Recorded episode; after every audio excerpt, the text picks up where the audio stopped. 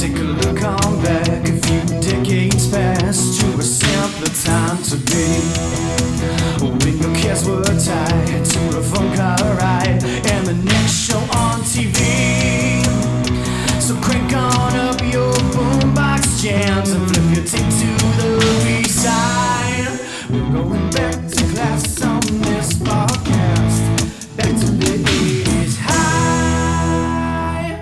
That's right, everyone. Welcome back to 80s High, the podcast that thrusts its fists against the post and still insists it sees the ghost. I am the Eater of Worlds, Chris. Uh, and I'm just going to go with that I'm Ben. And Ben, we're back. This is exciting. We're still fresh in season two. It's the time of the school year where you're not jaded yet, right? You're still excited to see all your friends and you're back, and you're not like, when is this next break going to happen? oh, absolutely. And at the time of recording, we have just actually started proper the month of October, which means like if you were in school, Oh. you were oh. starting to be like, oh, here's what I'm thinking for Halloween. Or like, oh, what are you going to be? Like, and coordinating your sleepovers and all that kind of stuff. Very exciting time of the school year. You know, we talked about Class of 80s High last time and mentioned uh, costumes. I don't think we ever mentioned a favorite costume of ours. Just real quick, Ben, did you have a favorite costume? I'll, I'll say mine was Freddy Krueger. I got the claw. I had like the rubber mask. I had the fedora. I was very excited to What be Freddy. was this a homemade claw or like did you buy one, you know, from like the Halloween At store? the store, a prop. And guess what? I still have it. I still have the. It's in my closet right oh now. Oh my god. It's not in a furnace wrapped in an oily rag down in your basement. As you might know, most of the people I befriend are usually twice my height. So Yeah. with my very tall friend David in sixth grade, we took a refrigerator box and we made a Star Destroyer from Star Wars. So he was like the big con tower in the back, and I was like the little hump in the front. And we marched in a parade as a as a Star Destroyer. It was awesome. That, that's creative. It was great. I was pretty excited about it. I thought you guys would have been like C3PO and R2D2 Okay, to I'm short, accentuate but I'm not the heights. that short. I mean, my God. No, but that's a good one that I actually have a picture of. I might throw that one up on our Insta since it tis the season. So I'll, I'll get that one out there. It's a good one. We have someone special on the show today, and I'm dying to know what her costume is, but I need to introduce her first. No. Dying. We are so thrilled to have Allison Dickson on the podcast today, a dear friend of mine and author of works such as the horror book Strings. There's The Other Mrs. Miller, which is a domestic thriller book. She's got a bunch of short stories. She's got noir detective, dark fiction, ah, all the amazing things. Allison Dickson, welcome to the show. I'm so excited to finally be on. I uh, am a fan of the show. Lo- Longtime listener, first time caller? yes, yes. Uh, you know, I came on because Chris asked me, but honestly, it was an even bigger yes because I love this show. Ah. And That's I've very gotten sweet to do a deep dive doing my day job and absolutely fell in love with it. And as I was telling Chris uh, earlier, spent some time screaming at my radio, uh, things that I wanted to say. Exactly. Like I, right? Were you punching your uh, steering wheel? That's Ben's Right. favorite. Did you eh, punch his eh, steering eh, wheel? Exactly. like I said, it was like, it's William Shatner on Rescue 911. Ah, it's right. Matthew oh. McConaughey. It's going to haunt me forever. Ah. Matthew McConaughey, Matthew McConaughey. William Shatner. Oh, Yeah, so I mean, but that's just a sign of the engagement level of the show. So I am very, very happy to be here. I don't do that with every podcast, so Well, and it's but it's important to be. We always have to like do these disclaimers with our listeners, but you are only saying these things because we bought roughly 300 copies of your books. So Yes, you were thank you sort of paid to say paid these promotion. things. Yeah, right. thank you for boosting my Amazon ranking. No. Did you have a favorite costume as like a youngster? yes, uh, when I was a little kid, I was uh, the Wicked Witch of the West the most.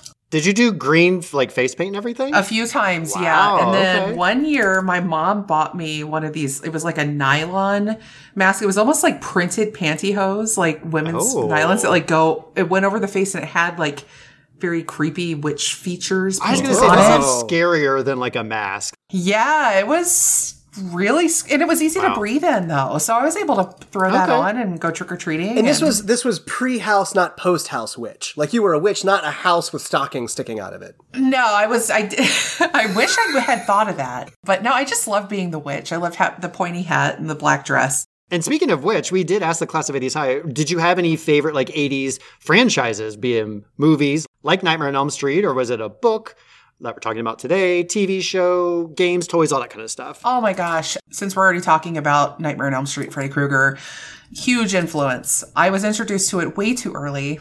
Relating to you guys a bit there, my brother was born in 1974. So I got to live the 80s more through him and his lens on things. And so I was watching Nightmare on Elm Street with him when I was, what, seven? In fact, my obsession was such that I ran up my parents' phone bill calling the Freddy Krueger The Freddy hotline. line? You called the hotline? There's a Freddy hotline. There There was was, a it was like 1977 Fred or something like that. But I called it, I didn't realize it cost money. And so I kept calling so I could talk to Freddy. And my parents got a $300 phone bill. They blamed my brother and they interrogated him for hours and he didn't break. And then finally, I broke because I couldn't stand to see him being punished. And I said, I called Freddy. It was me. And my parents just, they were able to get the charges reversed. Thank goodness. It's like the twisted Nintendo Power Hotline, I think is what it is. Like that's basically what you called. I remember that. you call it, it's just a recording like, I'm Freddy Krueger and I'm going to kill you. Ha ha ha. I mean, it was, it was like 99 cents a minute or something like that. And yeah, it added up. But yeah, the first horror franchise I remember watching, it stuck. And to me is still very instrumental in addition to who we'll be talking about today. Yeah, and, and another classmate mentioned Friday the 13th. I think those are the two big 80s horror franchises, Halloween as well. But I, for some reason in my mind, I feel like these two are pretty strong. We had um, another listener said, whenever a TV show or cartoon had a Halloween special. So they mentioned like Great Pumpkin, Charlie Brown. Oh, yeah, Great Pumpkin, absolutely. Garfield had a Halloween adventure. You know we love Garfield on this show. We talk about Garfield all the time. Oh It's my one of gosh. our favorite properties. We also, speaking of horror, we need to talk about Garfield at some point in time. My goodness. Oh, amazing. I didn't even know about that. I'm going to have to look that up. oh God. please go down that rabbit hole. There's also uh, another listener also mentioned Great Pumpkin, Charlie Brown, but also Roseanne. Now I remember loving the Roseanne episodes. They made like a haunted house in their like the kids walk through the living room and into the kitchen. I wanted to go through that house as a kid. Oh, right? absolutely. absolutely. Fitting for a book, somebody mentioned in a dark, dark room and other scary stories in elementary school. I remember in, I have a memory of being in second grade and we would read these scary stories, like the green ribbon where the woman takes the ribbon off her head and her head falls Yes, my mom off. told me that story when I was a kid. Terrified. I love that Terrified stuff. me. Yeah. Loved it. And then more contemporary, but this listener said, if you count The Simpsons 1989 debut, then Treehouse of Horrors all day long. I was trying to think of The Simpsons for this. So it technically comes a little bit later, but that has a big hallmark. And then last, but perhaps not least, E.T. They go trick or treating. E.T. in the ghost costume. Come on. Now I immediately want Reese's Pieces. Every uh, there's there is a Pavlovian. Can we not go down the Reese's Pieces freaking rabbit hole This again with episode this? is brought Oh to you God. by Royce's Poises. Royce's Poises, the Ricky's candy Pickies. that you know so well and love. Ah, great, great memories from the Yeah. class of 80s high. Uh, thank you, everybody, for submitting those. And let's create some new memories terrifying, chilling, nightmarish memories. I think we need to get into Stephen King's It, the masterpiece, the monster. What do you guys say? I totally agree. But before I find out how we're going to make my stomach churn, I'm going to need something in there to churn it. So I'd love to know what's going on today at lunch. Oh, we need those homeroom announcements. Attention 80s High.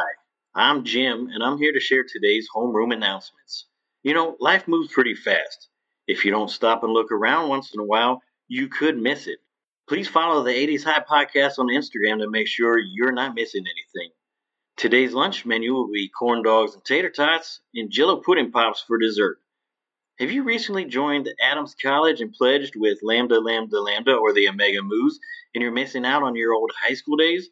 If so, try joining the class of 80s High. You can take sweet quizzes, suggest show topics, and share other memories and opinions on the 80s, which we'll read on the show. Email 80s High Podcast at gmail.com to join. That's 80S. After school today, join the Fighting Mogwais Chess Club as they take on the Ghoulies of Bayside High. Thank you and have a bodacious day. Go Mogwais! All right, guys, what do you say? Do we head down the hall to history class and learn where these nightmares began. Yes, let's do it. I'm gonna go into a library. I'm gonna ride a bike. I'm gonna crawl into a sewer. I'm gonna go into the sewer of the sewer to find out what what this was all about. All The right. sewer of the sewer. That's a Yeah. good way to put it. Oh, what is a sewer sewer? That's terrifying. I also love that Ben did a Nickelodeon's Double Dare obstacle course to get to this did- of course, why not? Why not? you, you have green slime all over you. Look at Oh, this. very Really fitting. slime in this. so so fitting. Okay. If you don't know what the story of It is, or it's been a while, It is a novel by Stephen King that follows two intertwining storylines of seven friends who call themselves the Losers Club. And it follows them as they in the town of Derry, Maine are terrorized by an evil entity that lives in the sewer system. It often appears in the form of Pennywise the Dancing Clown, but adopts many other forms and disguises to prey on its victims' greatest fears. The Losers Club battles it twice, once as children in the summer of 1958, and again as adults in the summer of 1985, when they must return to Derry, a town they had left and forgotten, to relive their worst memories and finally end its reign of terror. And I'm going to put question mark Dun dun dun. There's a couple clues in this book that it may not be over, which Absolutely. we'll probably talk about in chemistry. So, what was King's inspiration for this story? At its very basic, he remembered the story of Three Billy Goats Gruff. There's a troll under a bridge that wants to Oh. eat these goats as they cross over. yeah, he wanted to go under the town rather than under the bridge. I had that book as a child, and my mom read Three Billy Goats Gruff to me a lot. I remember that book. Did it scare a lot. you? It's terrifying. yeah, and to Allison's point, like rather than under a bridge, it's under the city. And another big influence for King was the history and mythology of the sewer system of Bangor, Maine, Yeah. which Derry is modeled after. The town of Derry is fictional town, shows up in a lot of King's works, whether mentioned or in real life. And so that was another huge inspiration for him. In addition, he said that I never really saw myself as a horror writer. I had been mm-hmm. characterized as one, and I had written some books, you know, that were considered horror. And so this book was sort of him saying, you know what, if I'm a horror writer, I'm going to include every monster in this book. This will be my final exam on horror, as he puts it. We're mm. putting anything Frankenstein, mummy, leper, uh-huh. werewolf. All of this stuff, I'm going to jam it all into one book. If that's who you think I am, boy, am I going to give it to you. And that's kind of what he delivers, right? Allison, you mentioned there are several books that really influenced King, and you know them well because offline I said, Allison, how much of King's work have you consumed? And your answer was About 99%. all Wow. the things. All Yeah. the things. wow. Would you call yourself a kingophile? Yes. Okay. Yes. So we we have a, a true expert. So there were books that uh, I think he talks about this in his um, on writing book. Yeah. But what what were some of those influences that he acknowledged? Interestingly enough, uh, a lot of King's inspirations are from more modern horror authors, but one of his main influences for getting started as a young writer uh, was H.P. Lovecraft. Mm. Although their styles are very different. And in fact, in On Writing, uh, King kind of criticizes Lovecraft's writing style, which, you know, he, it's of a different era. You know, if you read anything from It's very pre 20th century. prose, right? Very purple. It's very much before the class of show don't tell sort of became popularized. And and of course King's villains are more internal based versus, you know, Lovecraft who was all about the monster, the cosmic unknown. yeah. Uh, and it is definitely the biggest showcase of the Lovecraftian version of the cosmic horror, these sort of beings from another dimension or outer space that have come mm-hmm. to influence us. And to quote Stephen King from On Writing, now that time has given us some perspective on his work, I think it is beyond doubt that H.P. Lovecraft has yet to be surpassed as the 20th century's greatest practitioner of the classic horror tale. And so around 1960, a young Stephen King came across an old paperback edition of Lovecraft's The Lurking Fear and Other Stories. That pretty much opened the way for him and a lot of writers of that era where uh, you could talk about the horrifying. Interestingly enough, Lovecraft was inspired by Edgar Allan Poe, who was also a big inspiration for King, uh, especially in his short stories, but also to show more connections between King and Lovecraft.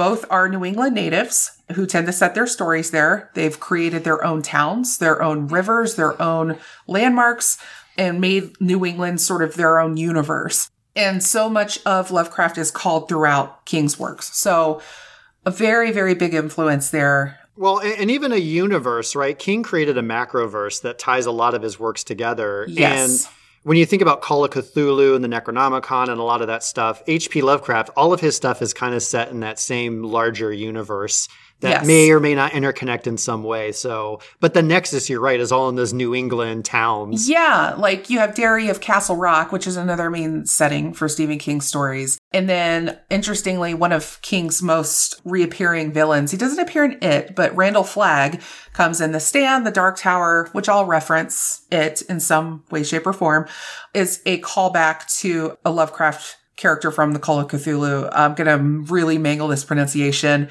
Uh, Nyarlathotep or Latotep. Uh, Oh, can't- Nyarlathotep. We Oh, go way guy. back. Yeah. Oh, me and Old Nyar. friends, old Yes, friends. yes. Oh, just a tear That guy's a character. What a hoot. Uh, but yeah, I mean, it's the same thing. He takes a human form. He travels around sowing chaos, uh, getting devotees. Randall Flagg shows up in a lot of Stephen King stories. So that is really a direct reference. And some even say that Flagg is just an iteration of Nyarlathotep. And Arkham is the main city, or the main town, I should say, that Lovecraft works with, right? Which, of course, yes. you know, there's like Arkham Asylum, Which is from well Batman. protected by Batman. Exactly. Yes, It's Sort of a crossover. Him and George Miller working together.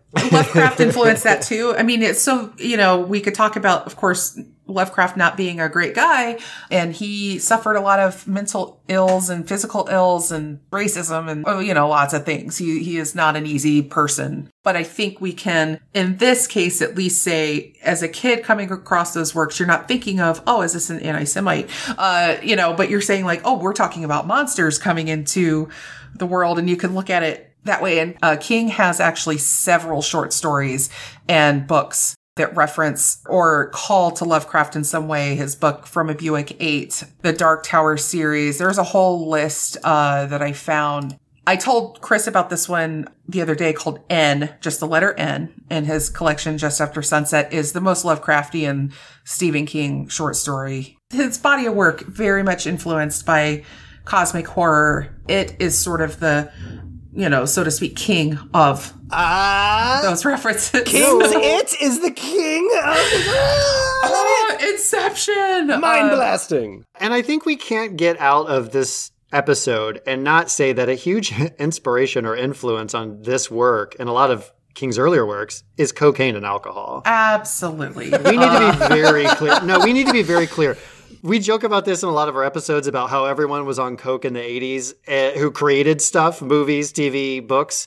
This is no exception. King has always been a very wordy guy. He's always written me- very meaty tomes. And he did this after he was off cocaine as well. But I mean, this is his second longest book. It's how many pages, Chris? It was like 1138 pages. 1100 it's his second longest after the stand and the whole structure of it and everything reflects i think someone who is being driven externally king has been very open about his substance abuse and it came out in 1986 it was the second to the last book that he wrote before he went to rehab and got clean hmm. you can sort of go back and look at it retrospectively. And when you realize that you were reading the work of someone who is using this way, it becomes even more kind of a fascinating study, I guess, Yeah. because there is so much going on with the structure of this book. I've often called it a masterclass of plotting. And I don't think everybody could pull this off the way that he does, uh, because he doesn't do it linear. It's sort of like entering a miasma of events and like a cloud of horror. Thank you. That's the phrase I needed when trying to unwrap the story. Miasma of events, I think, is the best way.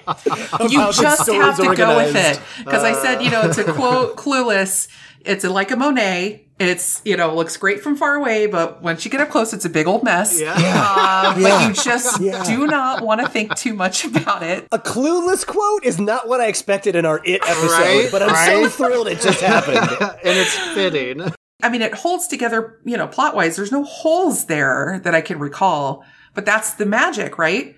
You don't recall it detail by detail, do you, Chris? I mean, like when you were reading it too. Yeah, we'll get into this. Some of the themes of this book is about memory. And to me, it's like part of reading this book is you don't have a firm memory of what happened because of this miasma of events. That's our new, Mm-hmm. It is. tagline. And I always tell people, like, you just have to fall into it and not try to question it too hard. Just let it pull you along. It's like an undertow, you know, you just let it, you got to go with it and you'll understand it uh, eventually. But it does, I think, reflect that sort of.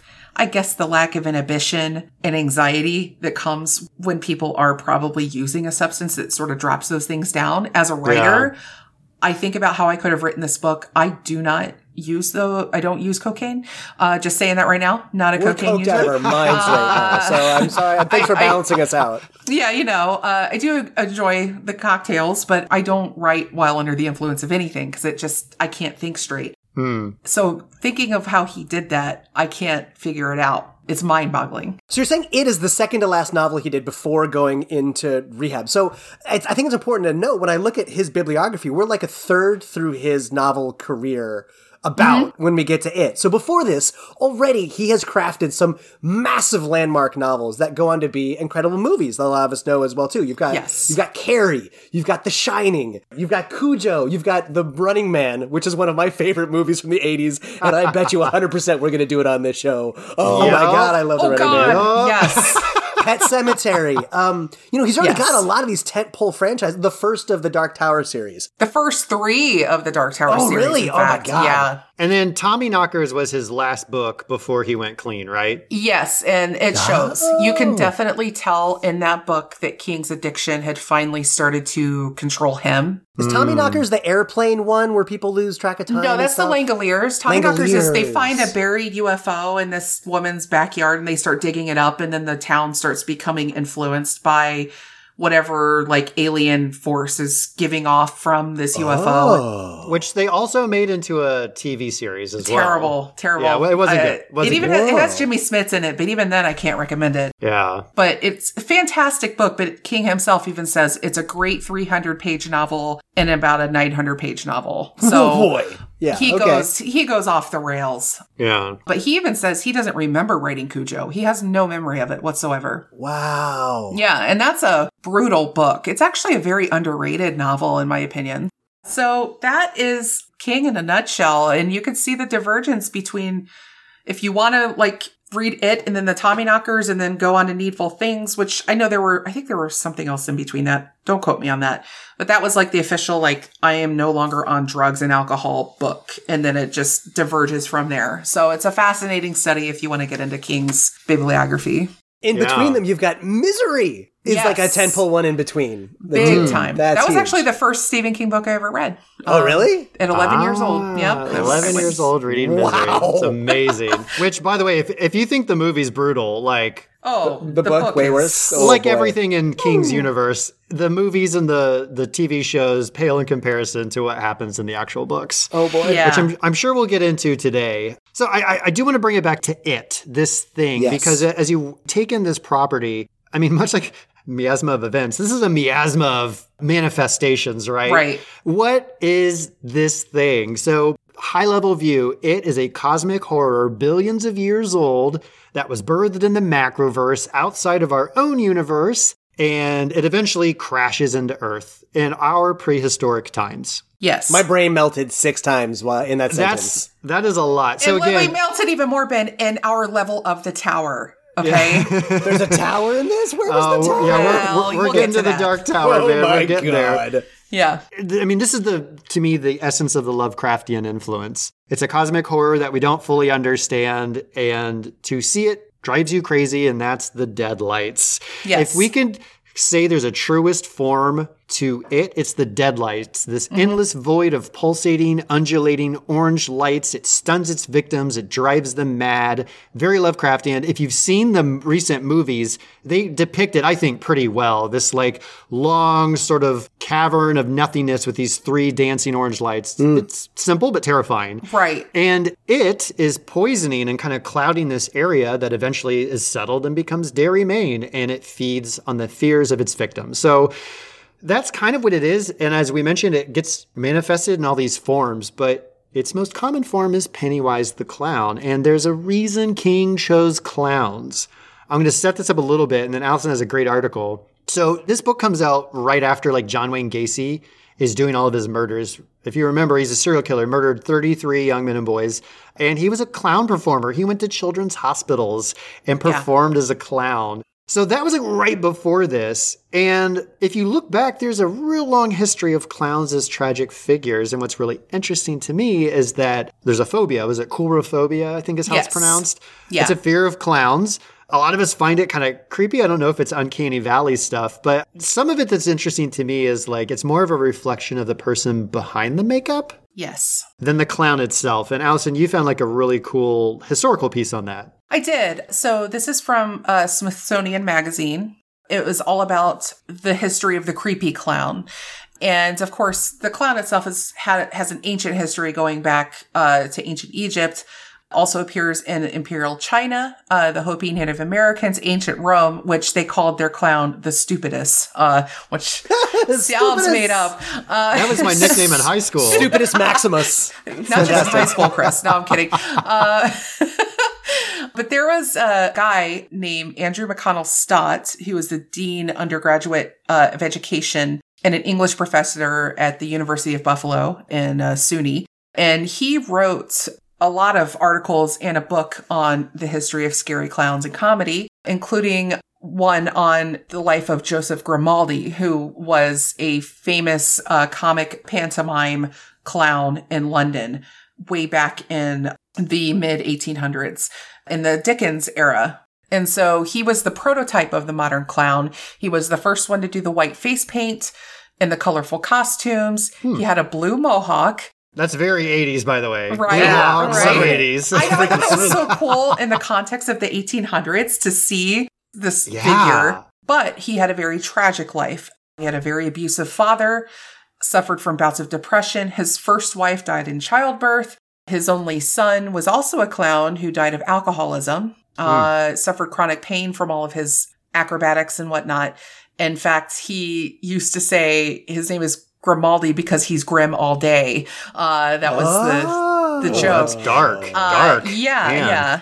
Charles Dickens then, after Grimaldi passed away, edited Grimaldi's memoirs. And of course, it took on a very Dickensian viewpoint. Stott says he imposed a quote unquote strict economy. For every laugh he wrought from his audience, Grimaldi suffered from commensurate pain. So that's mm. kind of the tone that it took from there. And he credits Dickens for watering the seeds in popular imagination. This is quoting the article of the scary clown. He'd even go so far as to say Dickens invented the scary clown by creating a figure who was literally destroying himself to make his audiences laugh. Hmm. What Dickens did was to make it difficult to look at a clown without wondering what was going on beneath the makeup. Stott says it becomes impossible to dissociate the character from the actor. These were very popular memoirs because Dickens was very popular, of course. And so that image just stuck that we have this happy figure and this makeup that's juxtaposed with this tragic character. But then there was another clown, and this was on the heels of Grimaldi, and he was French. Jean Gaspard Deburau, Pierrot, P I E R R O T, Pierrot. He was a clown with a white face paint that was punctuated by red lips and black eyebrows and used silent gesticulation. So he was a bit like a like how we'd see a mime, Yeah, right? Yeah, yeah, yeah. And so he was well known on the streets of Paris, recognized even without his makeup. But where Grimaldi was tragic, Deburau was sinister. In 1836, he killed a boy with a blow from his walking stick after the youth shouted insults at him on the street. So the two biggest clowns of the early modern clowning era were troubled men underneath the face paint. Wow. From there, clowns went to the circus, and that imagery kind of continued, and it sowed a level of distrust between the clown that we see and the man underneath it. So no longer just a court jester or a prankster Yeah. joking around. Now we can't trust what we see. And I think that's sort of the foundation of the coulrophobia, right? Is that any masked figure creates a sense of fear and distrust in people. Somebody did just get bingo on their It episode because they were waiting for coulrophobia to come up. So thank you for dropping that phrase. They were waiting for miasma of events and coulrophobia, and now they've got it. Bingo. It is honestly something that I relate to as well. I have, I have that deep distrust, but I also collect creepy clown dolls. I like to collect things that scare me. I think that's what attracts people to horror, right? Is that it scares me, but I want to do it anyway. You can definitely see why, with this history and then the recent events of John Wayne Gacy, that this would be a very appealing figure for King's character. He wanted to pick something he knew would scare kids, and he went right for the clown. And what's really interesting is you have the darkness of the person that's behind the makeup, and in this you have the darkness of the entity that's behind the clown. Like Yeah. so there's a little bit of a parallel, right? Like the clown is terrifying enough, but what's behind it, these dead lights and this like giant spider, whatever it is, truly terrifying. Yeah. I do want to wrap up history class and just talk about how this novel came into being. So King wrote it between 1980 and 1985, so roughly four or five years on it. It's released September 15th, 1986. As we mentioned, 1,138 pages. Second largest work. It is a beast. Uh, what I also remember about this book is the very first cover of it. It's a sewer grate, there's a paper boat, and there's a what I call a green velociraptor claw coming out the grate. Do you yeah. remember that? yeah. Yep. I remember being at either like a Waldenbooks or a B. Dalton Books, one of those bookstores, and seeing that on the probably new release bestseller, you know, that main shelf when you first walk into the bookstore. Right. Another interesting thing about this book, the chapters often run into each other. They have dovetailing sentences where at the end of one chapter, it just ends mid sentence and then picks up in the next one. And it may be the same timeline, it may be a different timeline.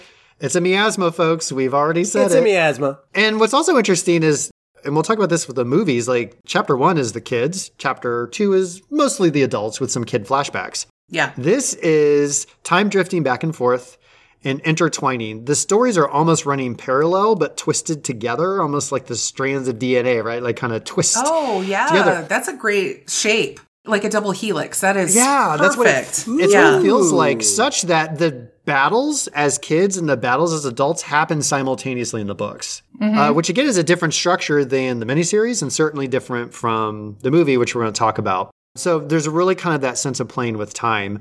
We're going to refer to some groups. So there's the seven friends who are the Losers Club. Bill is the leader. Beverly Marsh, she's the one who injures it with the silver slugs, both in the miniseries. That doesn't happen. She's captured by it in the Deadlights in the movie version. Ben Hanscom, he's the builder. He's the one who kind of comes up with the idea to build the dam and the Barrens. He also has a thing for Beverly. Richie Tozier's the jokester. Beep Beep Richie, the wisecrack. Eddie Kaspbrak, he's a kid with the Hypochondriac. inhaler, hypochondriac. But uh, in the book, he's also the human compass. Like Yes. he just has like a sense of direction. Stan Uris, he's a bird watcher. I think he's, I don't know if he's a Boy Scout in the book, but he is in the miniseries.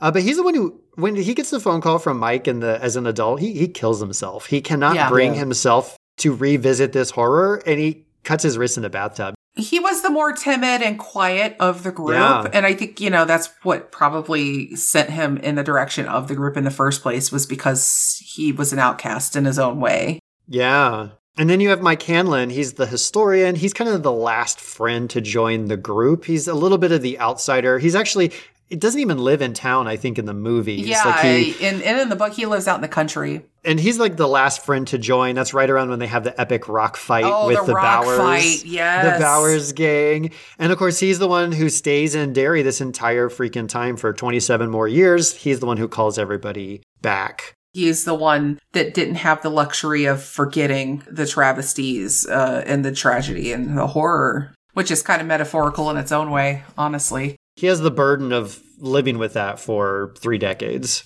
We have the Bowers gang. So Henry Bowers is that main bully in high school who comes back in adulthood, and he's got some friends in his gang that are terrorizing our heroes, our protagonists. Mm-hmm. And then, of course, we have Pennywise as the entity. And in the books, we're going to hear about the turtle and the other. And we're going to get into those. So, those are some other, again, macro-Versian characters Yeah, I have come so many questions about this space turtle that I've heard about Oh, before. So many I want to talk questions. all about it. So, It's great. to lead into chemistry, what I just want to say is a lot of you probably haven't read this book. It's a beast, as we've mentioned. So, what we're going to be talking about from just a pure storyline is we're going to kind of interchange talking about the 1990 miniseries, the 2017 2019 movies with this book because the core story is really all the same. There might be nuances and differences and all that kind of stuff. But the core story is all there. Nothing really gets peeled away from that in any of its versions. And so we're going to talk about those interchangeably just to make it as accessible as possible. Right. Right now, we have to make our way to chemistry class. I'm going to take my little paper boat on the way there. So you just took a paper boat, no obstacle course? Well, I did have to. Uh, what did, what does he say? What did I have to coat it in? Paraffin. Paraffin. Thank you. I did coat it in paraffin. But do you have an arm? Do both of your arms are they intact? That's a good question. I lost in the sewer and I was like, nah, I'm just going to leave it. bye bye, boat. I will At go get least he another. took your arm, of but you got away so you could get to chemistry. That is dedication. That's right. I mean, you got two. One of them's kind of Right, superfluous. that's why you have to. know, One's a you don't need backup. That's what yeah, the teacher is. will forgive you and your excuse your lateness, your tardiness. Uh, so we're in chemistry talking about Stephen King's It. And what I thought would be really cool is let's talk about our first earliest childhood experience. Maybe with the book, maybe with the miniseries, movies, or you just heard about it somewhere. What's your earliest memory of it? And then we're going to talk about kind of our adult experiences. So Ben, I want to start with you. Do you remember your earliest memory of Stephen King's It? I love that you're starting with kid and then going to adult. It feels very like on point with the book with the story too. Exactly. Exactly. So mine is the exact same as yours, is that I just remember seeing the cover of the novel and the same one Mm. you had, where the paraffin boat's coming down and the green claws are coming out of the grate. Yeah. And I can't remember if I saw it on my parents' bookshelf or if I saw it like in a library bookshelf. I just remember seeing it on a bookshelf and just being so scared by the image, but also the the greater fear of in the miasma of events of the unknown of just I was like, I don't know what this book is about, and I'm scared enough not to dig deeper. I'm scared of the unknown of this book. Yeah. But since I don't have a larger, more colorful story, I will share one quick story that relates to the origins of my connection with it. Please. Is that for Christmas one year, I got the remote control car Ricochet. And Ricochet was this Oh. awesome remote control car, yeah, that could, for a kid who was terrible at driving, you could flip it over and it keeps going. Yeah. It goes both ways. They're so oh, cool. Yeah. So imagine like a Christmas story, but instead of a Red Ryder BB gun, I'm out in the snow with Ricochet driving it up and down the street. And I was a couple blocks from my parents' house playing with it. It's Christmas morning. Everyone's inside. There's no one outside. I'm all by myself in my PJs and jacket driving this up and down the street. And I drove it into a sewer. And it fell down into the sewer. And not like the manhole cover, but you know, like on the edge of the side of the road where there's Yeah. a maybe Yeah, like the a storm opening. drain. Storm Oh drain, my thank you. Just like in this story. Just Yeah. like exactly. So Oh. I ran up, and I was probably like in the story. I'm probably like eight or nine. I saw the car down there, and the storm drain is maybe maybe twelve feet deep by like ten feet across and four feet wide. But there's no big tunnels on either side. There's kind of like small drains in the bottom of it. And I was able to lift the sewer grate off, and I climbed down into the sewer to get my Ricochet remote control car. Oh my god. And I grabbed it and I climbed back up out of the sewer. And I'm dragging the metal grate back on and I'm about to set it down and it drops on my hand. And I pinned my finger to the street. Oh. I can't get a grip with my pinned hand and I can't lift it with the other. So I'm pinned Christmas morning on the side of the street over a sewer. Now, as a child, you know, you have like no concept of time. So like as a kid, I, I felt like I was out there for hours. Maybe it was like 10, 15 minutes, but I had to wait until a car came by and someone saw me waving and screaming and they stopped and came and helped lift the grate off my finger so I could go home. God. And I have a huge scar on my middle finger where um, a pebble was drilled almost all the way to my bone, being crushed. You're very by the lucky grate. you still have your finger. I know. I almost lost my arm like that little kid. It's I was gonna say you're, you you had a Georgie Denbrough experience. Georgie, thank Thankfully, you, a that's much easier Georgie Denbrough experience. But nevertheless, wow. So that's my it, that's my origin. It's connection. That's amazing. so I was thinking back to mine, and it's very clear. I was in third grade, uh, which would have been 1987. And I know this because after school, at that time, working single mother, after school was done, I had to go to this after, like a daycare kind of a place, uh, until she could pick me up after work. And so one of the caretakers there, his name was Bill. And he, for some reason, again, we're kids, right? I'm in third grade. He's telling us about this book he read about this clown. And he said that he had a dream that we were all out in the yard playing, and he looked across the street and there was a clown there. And the clown said, Do you want a balloon, Bill? Do you want a balloon? and he opens his hand, and balloons start firing out of his hand, and he's aiming them at the kids. And Bill said he's trying to rescue all of us because the balloon would like consume us and disappear. They'd pop and we'd be gone. Oh my so God. This clown in this dream is firing these balloons at the kids. And I was enraptured by this story. I drew pictures of a clown with clawed fingernails and fangs holding balloons saying, Do you want a balloon, Bill? Which is Oh funny because the main character is Bill Denbrough, right? Right. But that was my very first memory in third grade. I was like slightly terrified, but also so excited about this idea. You guys have amazingly horrific and ama- like It feels fitting for it. Come on, it feels on point. Says a person who read this book way too early. I Tell was your story. mine is much quieter. As I said before, I read Misery around age eleven, and it, what influenced that decision to pick that book was I had just seen the movie. The movie had just come out, so what was that like eighty nine? I think 89, 90, something like that. I was babysitting, doing a lot of babysitting at the time, so I had a lot of money saved up, and I just wanted to buy books. And then I knew about Stephen King because of the commercials for the Stephen King library. It was like this subscription that you could sign up for. And it was commercials were on TV at the time and they would send you one of his books every month. That was my really my first exposure to him. Although I had seen Carrie, I just didn't realize at the time that was him. Hmm. Oh, sure. I was able to go with my brother to the mall and B. Dalton booksellers. And after finishing Misery, I then read The Shining and then I read Pet Sematary. Pet Sematary is to me, as an aside, the most terrifying book he's ever written, bar none. Mm. But I always saw it on the shelf and the title alone was scary to me because you look at this massive book and it has a two letter title. That's Yeah. it.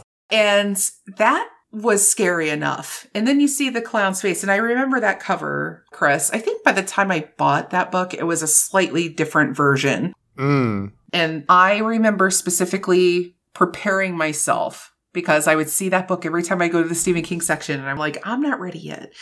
And then I read Pet Sematary and then I'm like, okay, this is as scared as I'm ever going to get. And then I'm going to go and read it now. And I picked it up off the shelf and I read the first chapter and it haunted me big time. Like, how old were you? Do you remember your age specifically? I was about 12, 11 or 12. I don't recall the miniseries until much a good bit later. I did I didn't come to it cuz I don't remember watching it. We'll mention that later. But I started to read into chapter 2 and at that point it switches to adult side, right?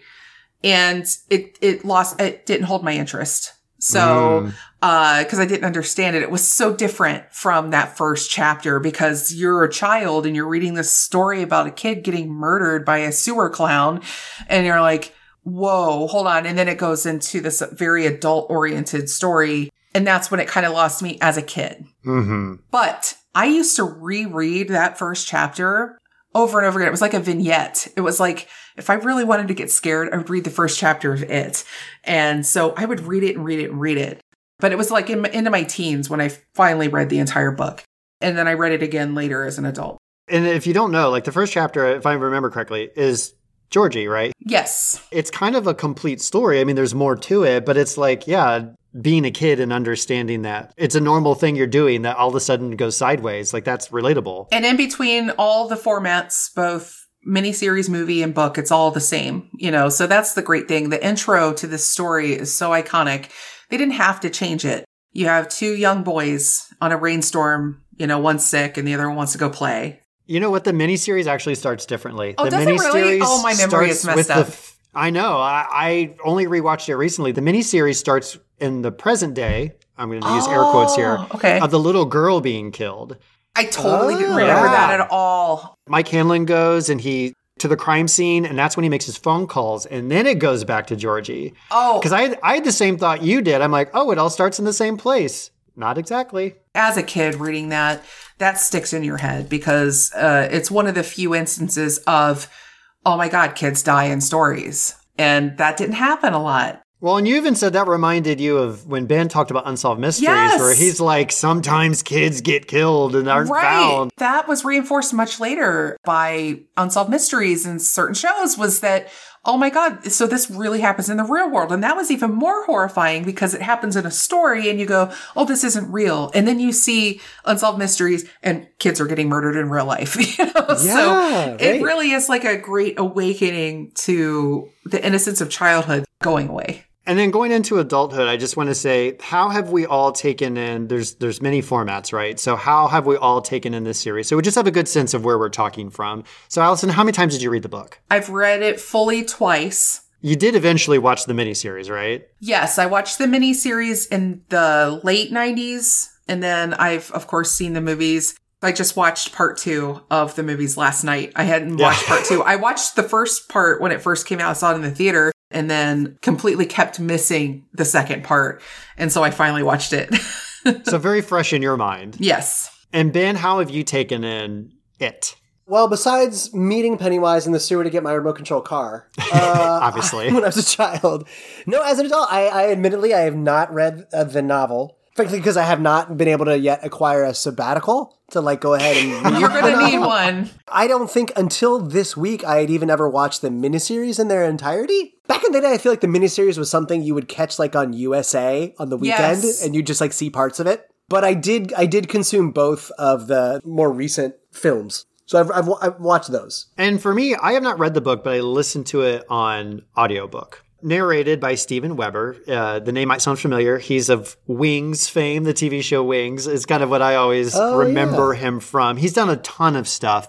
You said he, uh, Allison, he's narrated a lot of King's Yes, books, he's right? narrated The Outsider, uh, which is one of the more recent King books, as well some short stories of Kings. Yeah. and he does a fantastic job of it. Like he's really good. But folks, if you think 1100 pages is a lot, this is 45 hours Yeah. of audio. That's It's incredible. Long That's I don't know how. Steven has a voice any longer, but he better have been paid handsomely for that because it's a lot of talking. And then I very recently reacquainted myself with the miniseries and with both movies. And like I said, we're going to kind of talk about these interchangeably. We might shift back and forth, but again, it's kind of fitting for this topic that we might be all over the map. Yeah, and we'll let you know too if we're referencing the novel. I'll let you know, and versus the the movies, um, because there are some notable differences. Yeah, and, and some big themes in this book, and th- I mean the entire story. There's the childhood versus adulthood, and how we contextualize things and understand them, as well as like fear and imagination, and how those manifest differently in childhood than in adulthood.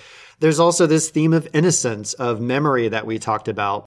That kind of goes along with imagination belief. A lot of this ritual of chud that we'll talk about, which is mm-hmm. how they fight and beat it, is about their belief. That belief Yeah. creates the reality.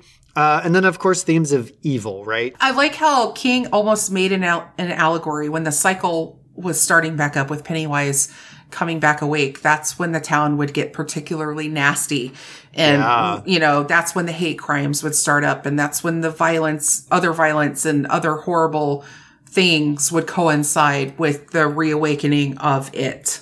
Yeah, you have um, Adrian Mellon is the gay character that is killed at the it's Canal Days Festival in the book, and it's I guess just like a carnival. I don't know if they named it. It may have been on a sign and I missed it in the movie. Yeah. and it's that is not shown in the miniseries. That they show a little girl being killed in her front yard with like a clothesline, and the wind is blowing, and as the blanket goes aside, you see a clown, and it's Tim Curry in all his glory. very very iconic shot from that miniseries It is really that is. sheet blowing back but yeah the adrian mellon incident is depicted very well in the movie in, in such a way that's almost hard to it's very hard to, watch, hard to watch. actually Yeah.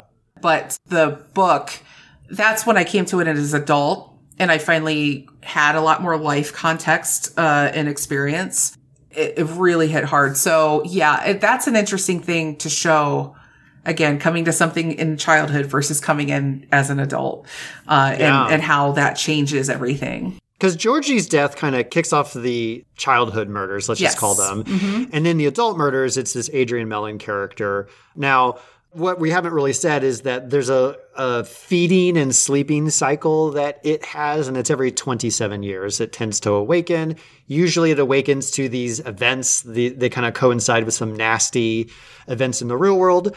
Uh, and it feeds on victims, typically children, because children have simple fears, they're pure fears, they're uncomplicated fears. And the fear is what it says salts the meat, which is a terrifying concept that our fear actually makes us more delicious. Yeah. and as an ursidologist, Chris, some, uh, you know, how do you feel about the cycle of hibernation, of, of feeding and sleeping for a long period of time? I mean, listen, we're in Fat Bear Week right now, where all of those bears are chonking up to go to sleep for the winter. I feel like I've been in that mode all year. I don't know. Right, right. Bears is a great example. It's like this analogy of a bear is going to feast up and then it's going to hibernate for Yeah. at least the winter. Uh, maybe not 27 years, but I mean, I could use a 27 year nap. I'm not going to lie. Amazing. So, God, Sounds so good yes. Ben, I know you have a coherent, linear kind of mind and sense of structure to the world. I think Allison and I could start anywhere. Is there a place that you want to start, or do you just want to start firing off your questions? I, I want to see what your thoughts are here. Yeah, as someone who likes a, a very structured order of operations and things that I do, and so I, I get uncomfortable with like, let's all do these things all at the same time, and we'll they'll they'll all meet up at the end. I don't like it. Can I just say, Ben, you and I are very similarly minded. I am a linear thinker, I'm a linear storyteller. I could never do what Stephen King did here with this book, which is part of the reason why I admire it so much, but also the fact that I was not lost and confused when I was reading this is why I'm like, even I got it. That that's like the selling point. Like Yeah. even I could Yeah. understand. So I want to tell anybody else out there that hasn't approached this monster of a book yet that if you are a linear thinker, you're going to have your mind blown because you're going to get it. You're not going to understand how you get it. You're Yeah. just going to get it. And You're that's the gonna it. magic of it. So I have lots of questions, but most of them I'm going to leave for contemporary culture because most of them are about the miniseries because that's what I just watched. Sure. But I have some questions that are like broader about the story. There's so much about like, you know, Georgie, everything floats down here. Do you guys have any insight into like why is this a repeating theme of that everything floats down in Pennywise's sewer? I feel like that appeals to the magical aspect that he's appealing to children with this sort of fantastical fantasy. I don't know. It almost sells like a promise. Like you come down here, we're all going to float. We're all going to like, cause as you're, when you're a kid, like you dream about like flying or you dream about defying gravity in some way. I think that's part of a childhood dream. So I think that is why. And then you think about the balloon of this like symbol of like childhood innocence and fun. So I think that's really part of the clown's appeal to the child. It also sounds to me like an interesting promise that is a veiled threat. We'll all float sounds very magical, but if you think about it, it's also dreadfully terrifying. When you're reading this as an adult, and by the way, I should, as an aside too, this book was intended for adults. This story was intended for adults. So you're going to bring your adult mindset to that. And as a grown up, you're automatically in a sense of dread and doom when you hear that or see that. You're like, oh God, bodies float. That is the threat, but you're seeing it as like he's appealing to the child. And in your head, you're going, Oh God, don't go. Don't follow him. Don't do that. Uh, because you know what it really means. It and several of Stephen King's stories, in fact, that involve young kids as protagonists. These are adult stories. It, that differs from the modern sensibility where when a story is told by children, uh, it's usually aimed at children uh, as Like a young YA a young adult. Yeah, middle grade, yeah. exactly. And so this is pre young adult storytelling. So I find that's another unique facet of this is that like this is very much for adults. Okay, because I kept trying to answer it with like very like practical answers, like oh, there's water in the sewer, so things float in the sewer. So if you get down here, you're gonna float. Or like in the miniseries, when we, when we meet the spider monster, it has sewn all of its victims up into the the chasm mm-hmm. and the cave, and they're sort of floating. And in the modern iteration, they all are floating. I think it's all part of it. I It's all really do. Like Okay. bodies float, right? So part of it is you'll float, which might mean you're going to be dead. Like I think it all kind of intertwines, and it's not meant to be fully understood. So Which you, makes it scary. You're like, you what does that fill mean? in the gaps. You fill in It's the gaps. very you connect the right? dots. Yep. Right. Yeah. if you were a kid being told that you were going to float, oh, that sounds kind of cool. Cause like as a small child, when I tried to swim, I couldn't float. I wish I could. And I had to have water wings and, you know, but then I loved floating on the water. So if I were like a little kid being told this, uh, again, though, if I were approached by a creepy clown in the sewer as a kid, I probably would be terrified and run away. danger. But this is taking place, what, back in the 50s, you know, originally when they're kids. Great transition to my other question. So I only have one other mm. larger question about the overall story that's not like just about the miniseries. I'm assuming this happens in the novel too, but there's the scene in the in the miniseries where John Ritter's character Ben Hansen, mm-hmm. Hanscom. Hanscom, thank you, Not handsome. He is handsome. He's, he gets handsome later. He has a glow up. But in the 50s, like he is haunted and tortured by these bullies who are calling him fat and like every synonym for overweight. And at mm-hmm. least in the TV series, I'm like, okay, he's not a beanpole, but like it blows my mind. They they chase him down, they cut him with a knife in his stomach and tease him so much for being fat. Was this like a thing that happened? Like, was it worth bullying and cutting and torturing somebody for Yes. being that size? I was the fat kid in school. If I look at pictures of myself then, I actually wasn't. I actually Yeah. wish I was that weight now. I would like kill to be the size now that I was then. But to kids, if you stuck out in any way, even if it meant you were maybe could lose about 10 pounds, you were the fat kid. And I, I think that was very true back then. And it was true in the 80s. Absolutely. Uh, the kid that plays Ben in the movie is definitely like, you know, a rounder kid, uh, in terms of body type. I think that's how he's portrayed in the book as well. That sequence and just that theme that is in the book of like torturing Ben, like mm-hmm. certainly kids can be horrible to each other, and we certainly have not got like bypassed an age of bullying. But like it just struck me as like a gang would chase and hunt down someone and literally cut their stomach with a knife just because their stomach was a little bit bigger than their waist. That like blew my mind.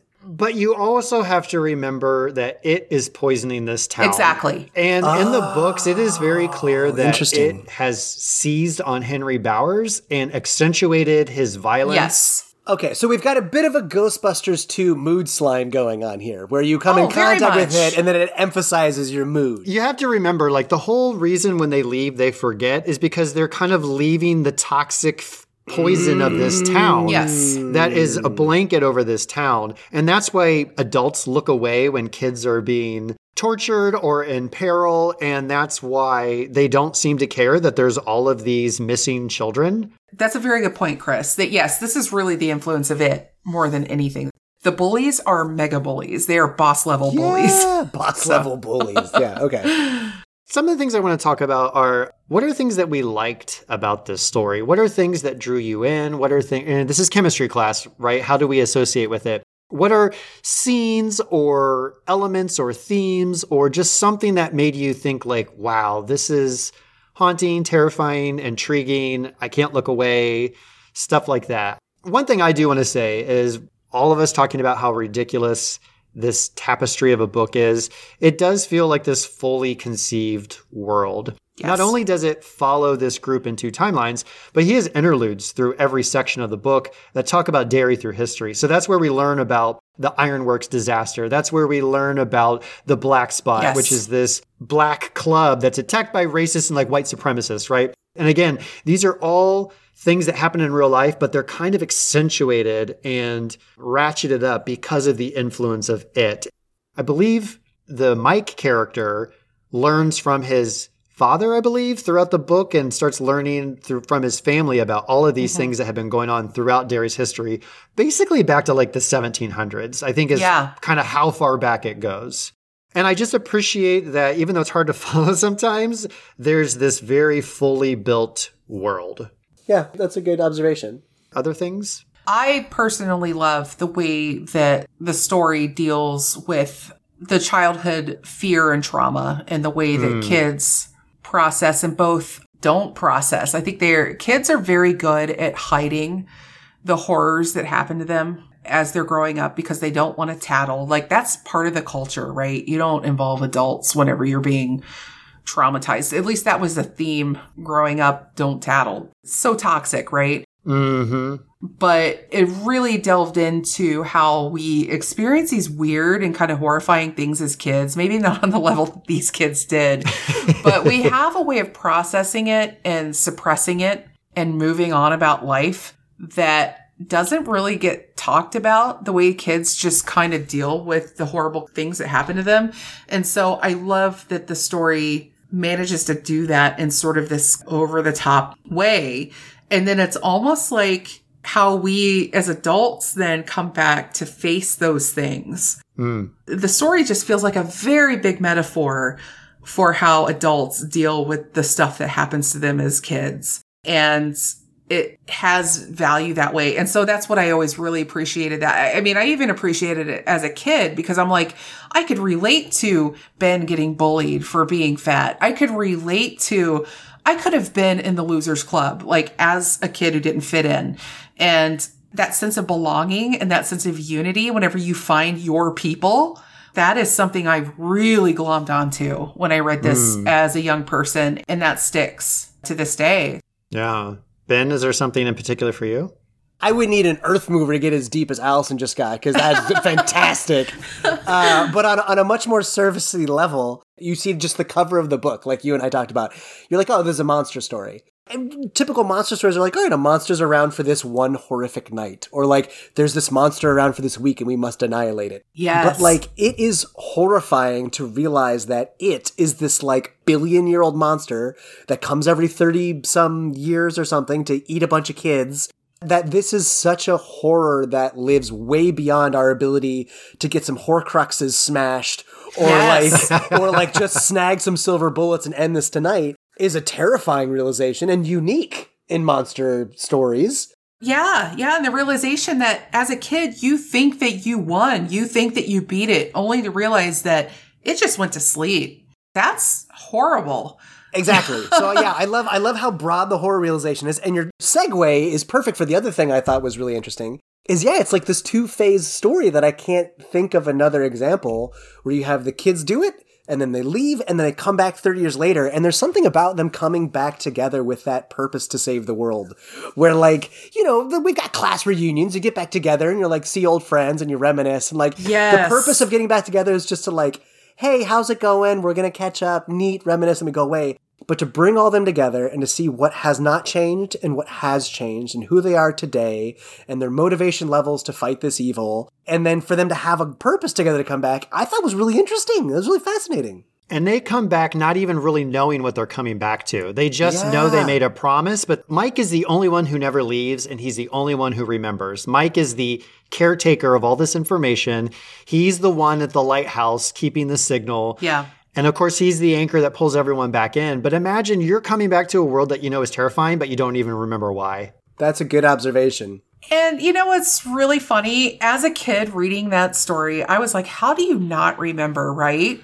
That was like something that I struggled with. Like, how do you forget this? But I'm sitting here now as a 41 year old adult and I remember my, I don't remember it actually, but I do know factually that my most traumatic year in school was eighth grade. oh is that, isn't that when you met chris like he i thought he was part of no, it was that was the following year, but yes, uh, Okay, but different trauma. But I remember nothing.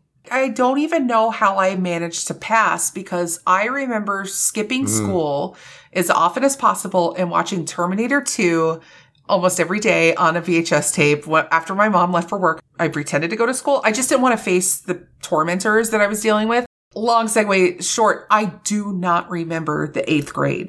And I mm. do not remember how I passed it, or I don't remember what I learned. I don't remember my teachers. I only remember the few times I went that I was tormented on the way home from the bus. And so I get it now. allison we've actually called you here it's time to tell you there was a clown in a sewer and you had a slingshot and it's back and we- Actually, Allison, you're still back. down there in the sewer. Oh, you're still down worse. You there. know what? that's I even will ta- did- worse so basically, I've been taking the blue pill this whole time. I, yeah I mean, so I get that idea now. It's not necessary for me to remember the eighth grade, so why do I care? I think it's the same way with these kids. Like, I know something probably went down that summer. I got my own life to live now. Yeah, exactly. I do want to say, like, Ben, you mentioned the you'll float down here too, we'll all float, that kind of concept. And there's these refrains that keep coming back, and they're almost delivered like a nursery rhyme. There's you'll die if you try. Mm. Yeah. Oh, I forgot about that. Yeah. And, and the Tim Curry Pennywise in the miniseries, he's like, You'll die if you try to stop me. You'll die if you try. And there's just like a sing songy, it's like a terrifying nursery rhyme. That's one, the floating. The second movie introduced a new one, which was You Lied and I Died, but it still Yeah. kind of has that that same sing songiness to it. And even just some funny things like beep beep Richie, right? Like Oh, that's yeah. like a funny thing they keep saying, Beep, which beep, is Richie. basically let's keep Richie in check because he's gone too far off the rails with his voices Yes. and all this stuff. And they're like beep beep Richie, and that's like his okay, I gotta stop. yeah. There's some fun things like that that they keep coming back to throughout the story that's almost like this little touchstone, a reminder of this whole big story when you get lost in the miasma, which is we'll never call it anything else again. exactly. Another thing I did want to mention that I thought was really cool, we talked about like belief and childhood and innocence. I, I read this really cool thing, which is saying like without belief, there's no such thing as fear. Without fear as a weapon, it is powerless. And really, I want to talk a little bit about the ritual of Chud, not mentioned at all in the miniseries. No. Brought up in part two of the movie and talked a little bit about in the book, but it's this ritual that they learn of by different means, depending on the property. But basically, it's there in every incarnation, which is the bond of their friendship, the bond of how close they are. It's a battle of wills with it each time. And that imagination in childhood is what does it. And it's a sense of belief. In the books, the ritual of Chud is you basically have to catch their tongue. Is that Yes. right, Allison? You have to like catch their tongue and then uh, make jokes until the loser laughs. Yes, yes, yes, yes. Oh my God. I'd forgotten about that part. It's so bizarre to say it out loud. Yeah. like to say the words. And then in the second movie, when they do their walking tour, which does happen in the book too, to refamiliarize themselves with the town. In the movies, they all have to get a, an artifact or a totem of their childhood, and then they're going to bring it back and burn it in this cauldron kind of a thing. And that will be their ritual to, again, band together and fight. Fascinating, but so bizarre. Yeah. Maybe only cocaine can get you there, but I don't know. But it's one of those things in the book where you're like, okay, ritual of chud. Where did it come from? Okay, great. That's awesome. That ritual is something else. I really like how the movie whittled it down because I think there was really no other way to do it in a way that would like make it happen in the span of one movie.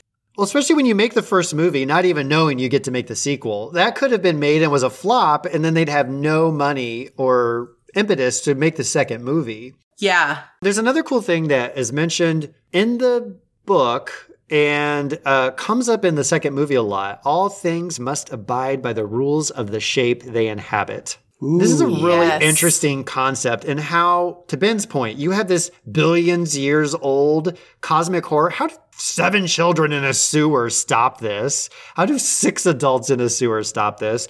And that's because it is on Earth manifesting itself, and it has to abide by the shape it's in. And they mention this a little bit in the book, but I think more so in the second movie, mm-hmm. is they make it small and it's vulnerable in that shape. And it acknowledges it to itself in the book uh, that that's how it almost died is that you know when it's in these corporeal forms shall we say that is its weakness Right. and they learn that in the movies and they basically shame it and like yell at it and dismiss it to make it small and that's how they're able to defeat it in the movies Yeah. kind of an interesting idea. Again, this whole concept of belief. Like that's another thing, Ben. You're like, you need silver bullets to get the werewolf. Right. You need a cross with garlic to get the Dracula, you know.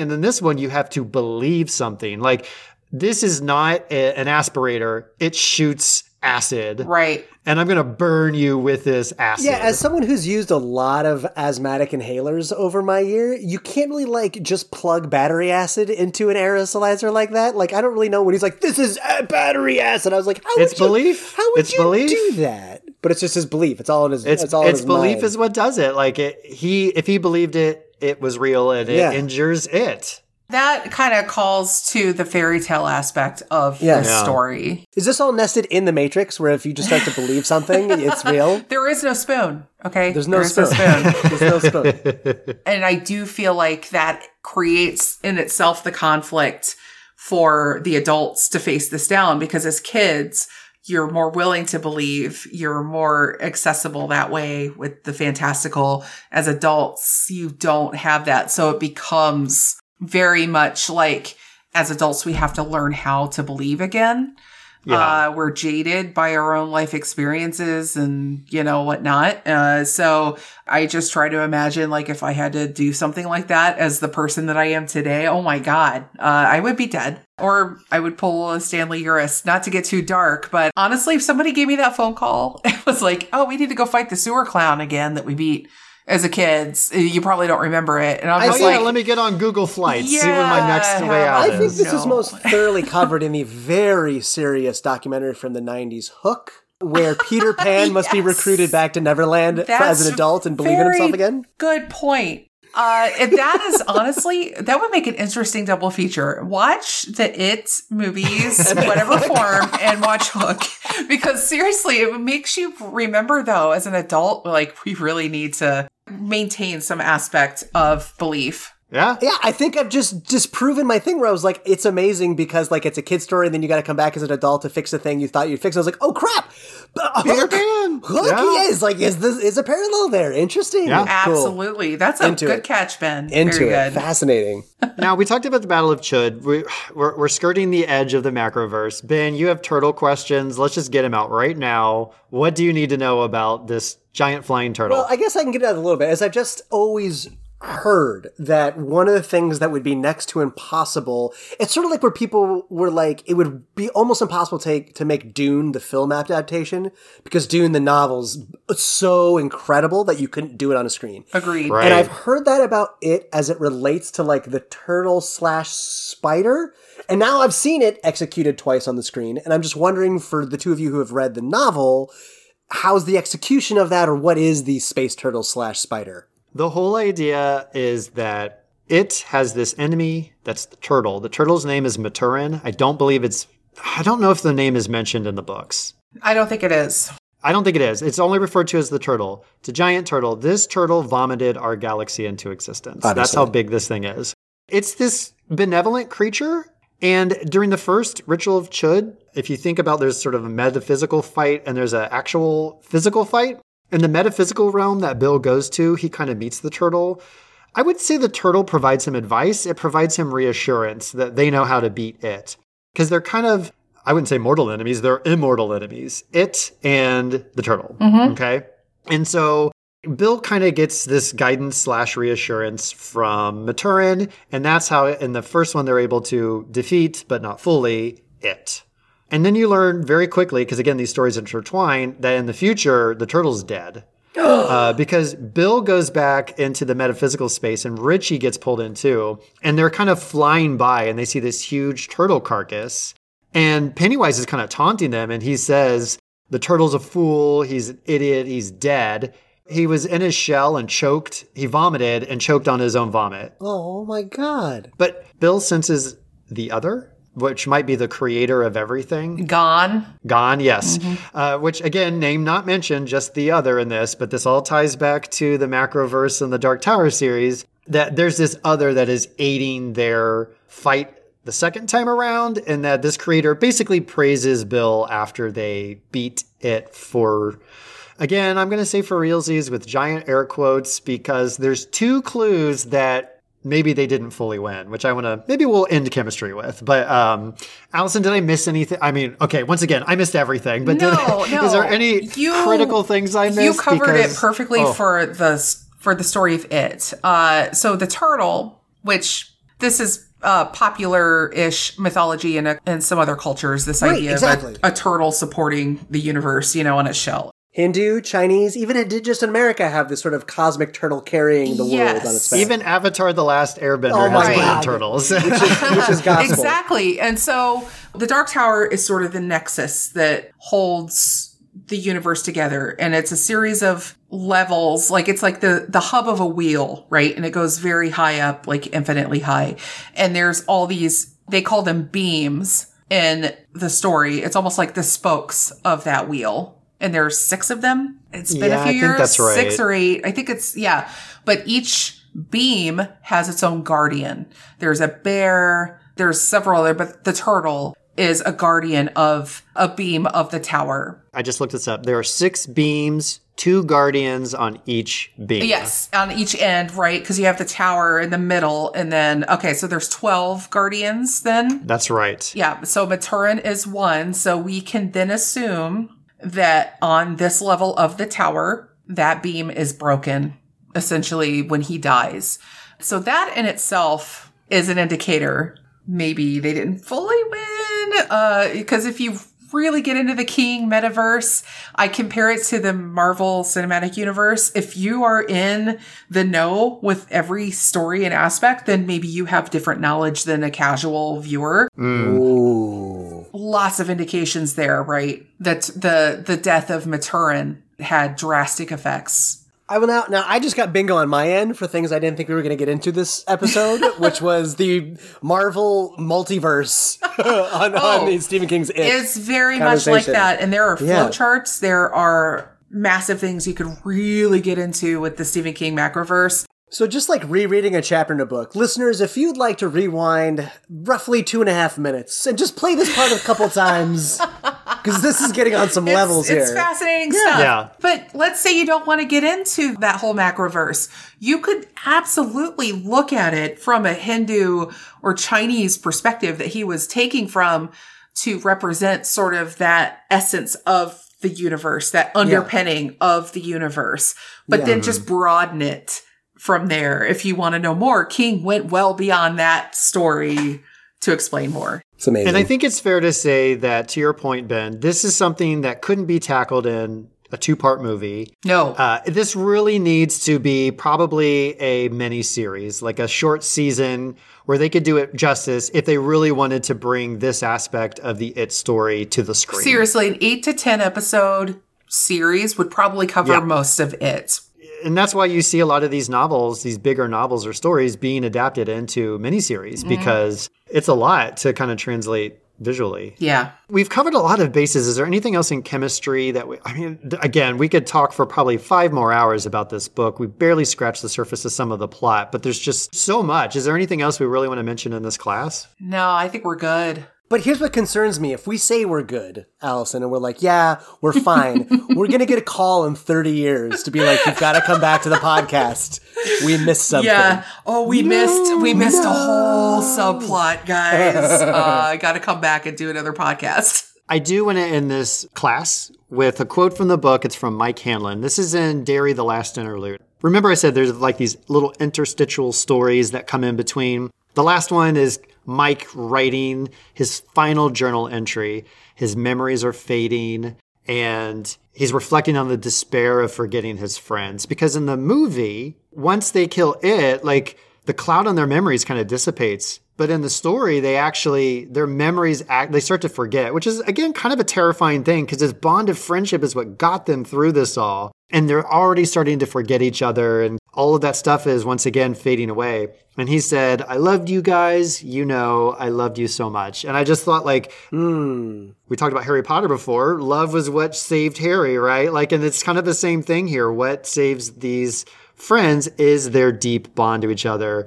And I just thought that was really poetic. I like that. Yeah. And it speaks to we don't always remember the people that were there for us at the most important times of our lives when it was going down. Those people move on. We move on. They were there for a reason or a very brief moment. What's that quote? You won't remember what someone says to you, but you'll remember how they made you feel. Yes. There's like a quote Yeah. there. Yep. Ah, That's such a good one. And I, I think it's very true to the human experience. Well, guys, there's only one thing I love more than any of this discussion. Food? Or Lunch? you two. I want lunch. Lunch. Lunch. I'm angry. I- I'm glad you guys are on the same wavelength. Lunch. I hope that child's fears are not on the menu today because I don't want to eat children's fears. No. Uh, something, something else, something a little more appetizing. Comfort food. All right. Yes, exactly.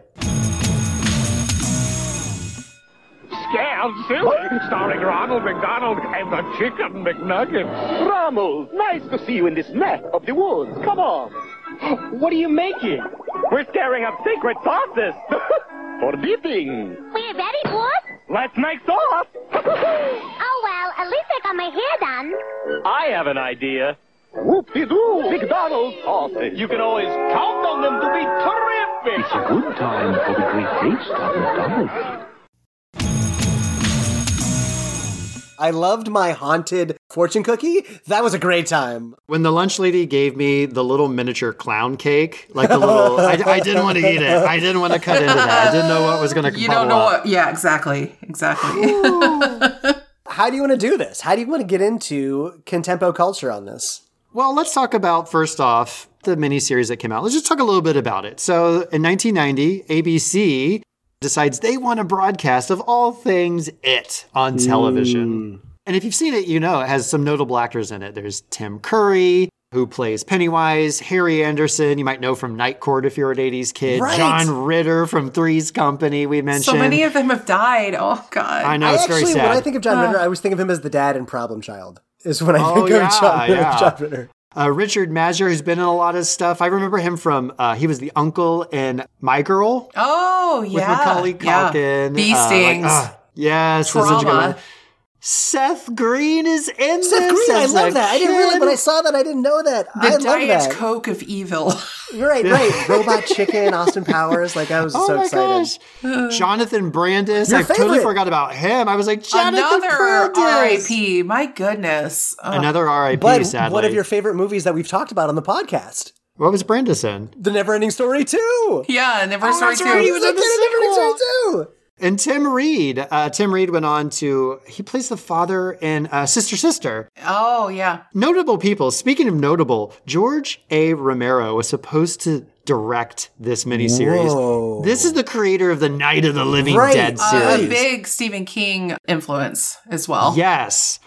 Unfortunately, he backed out because of scheduling issues and they kept reducing the length of the series. And he's finally like, no, because the initial run was going to be eight to 10 hours, Should have been. It needed to be. which is easily twice as what we got, right? Right. And then they shortened it to a three parter and then it finally became a two parter, roughly four hours. That's sad. again, if they had that eight to 10 hour, they probably could have done some of these other aspects. But then again, it's 1990 on television. Right. mainstream television, Yeah. not Showtime, not HBO. So who knows what they would have gotten away with? Uh, it ends up being directed by Tommy Lee Wallace.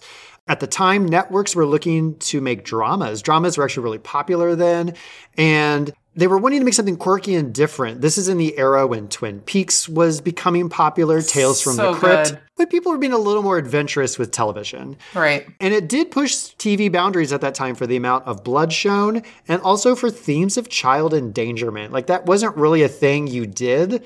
And I think that predated Stand By Me, if I'm correct. Mm, God, it's a great. I think it did. That, that's another one where it's like kids. 1986 is when Stand By Me came out. Oh, wow. It's older than I thought. Okay. Stand by me. I'm so glad you brought it up. It's like really big where like his older brother is deceased, right? And that Yeah. his room, the older brother's room is frozen in time and it's like Yeah. a sacred space.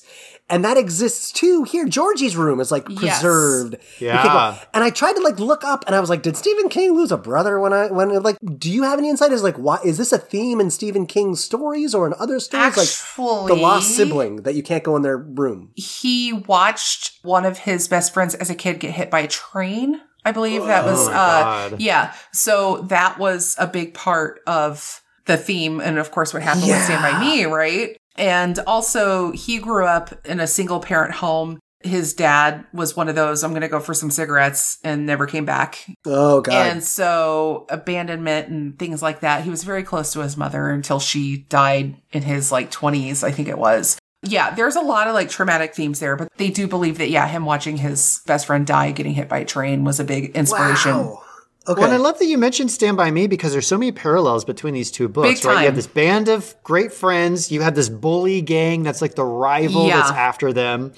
You have this sense of like losing your innocence and coming into like teenage and adulthood life. And there's a quote from that uh, story that really applies to it, where he's like, You never have friends like you had when you were 12.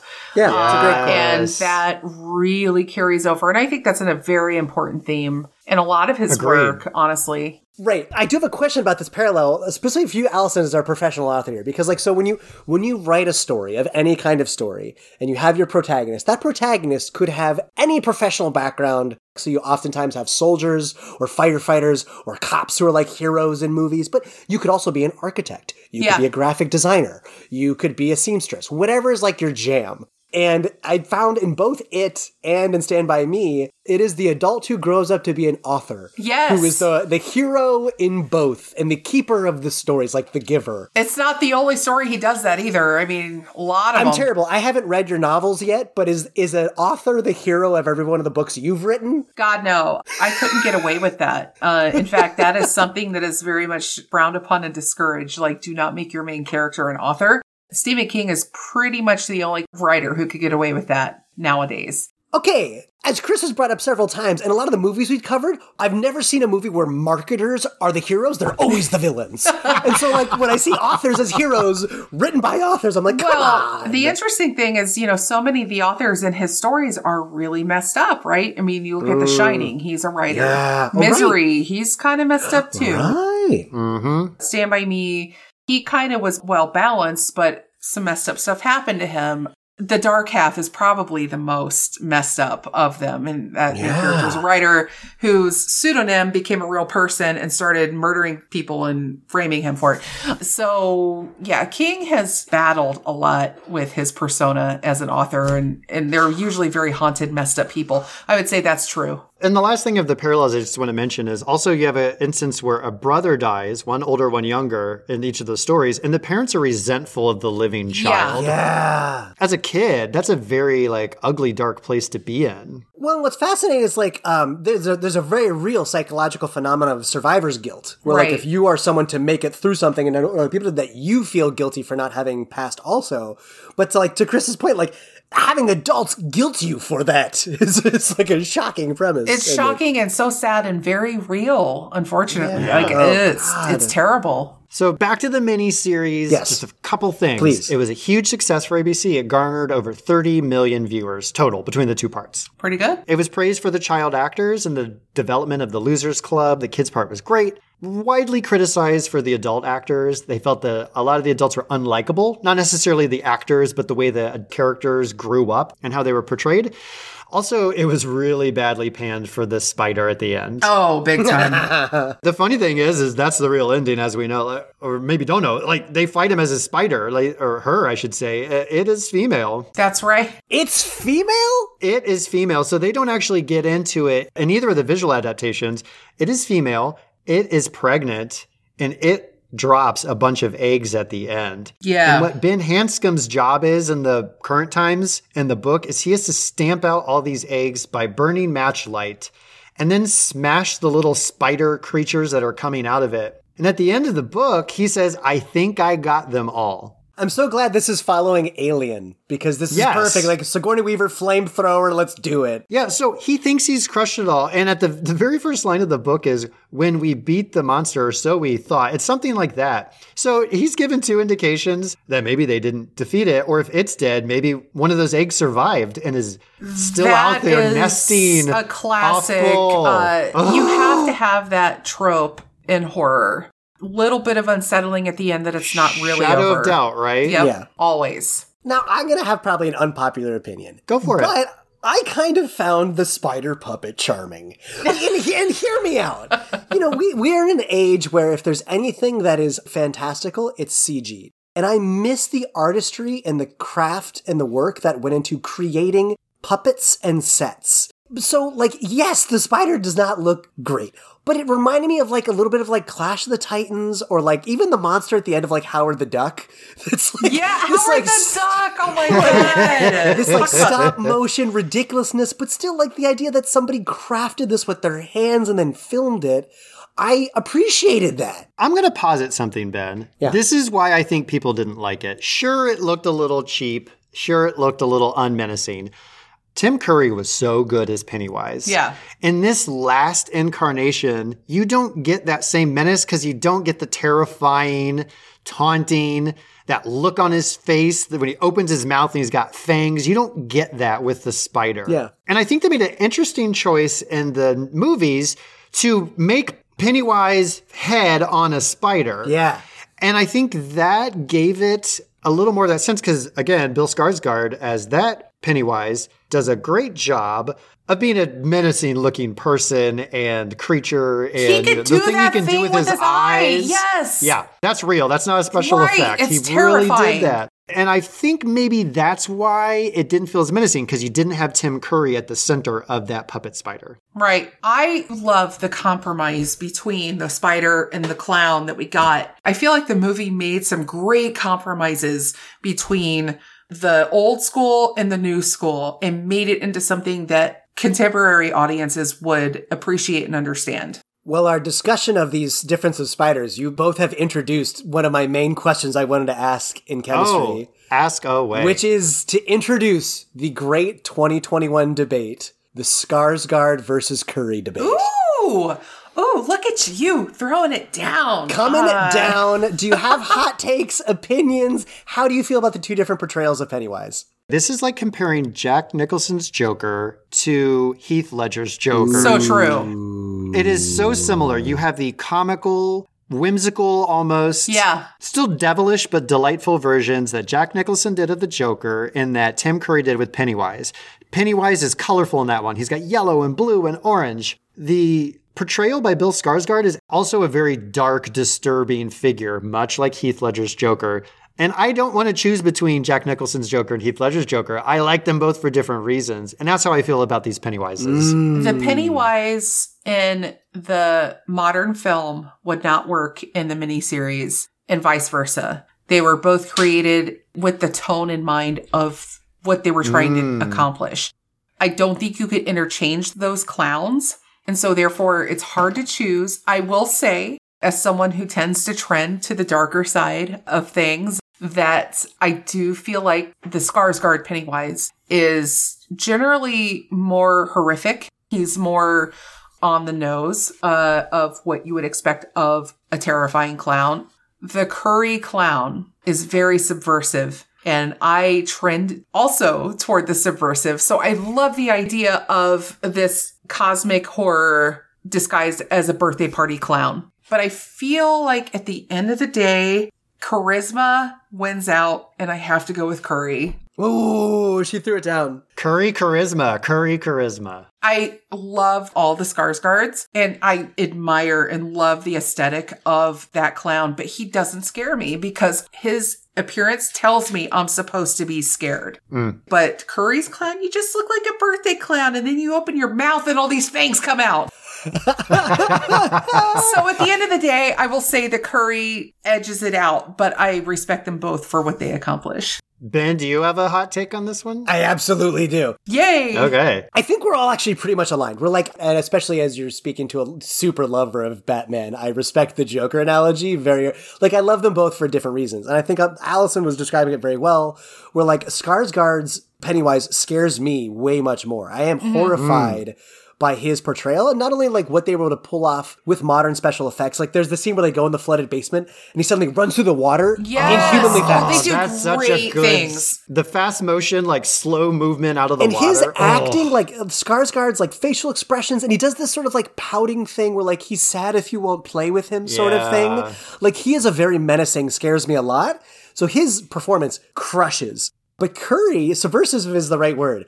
There's two things about Curry's portrayal where like he is so like welcoming and warm a little bit that he would bring a kid in, and then you Yep. see the horror. And the reason, the part that I love Curry is, is he loves what he does. He's Yes. like Freddy Krueger. He loves his work.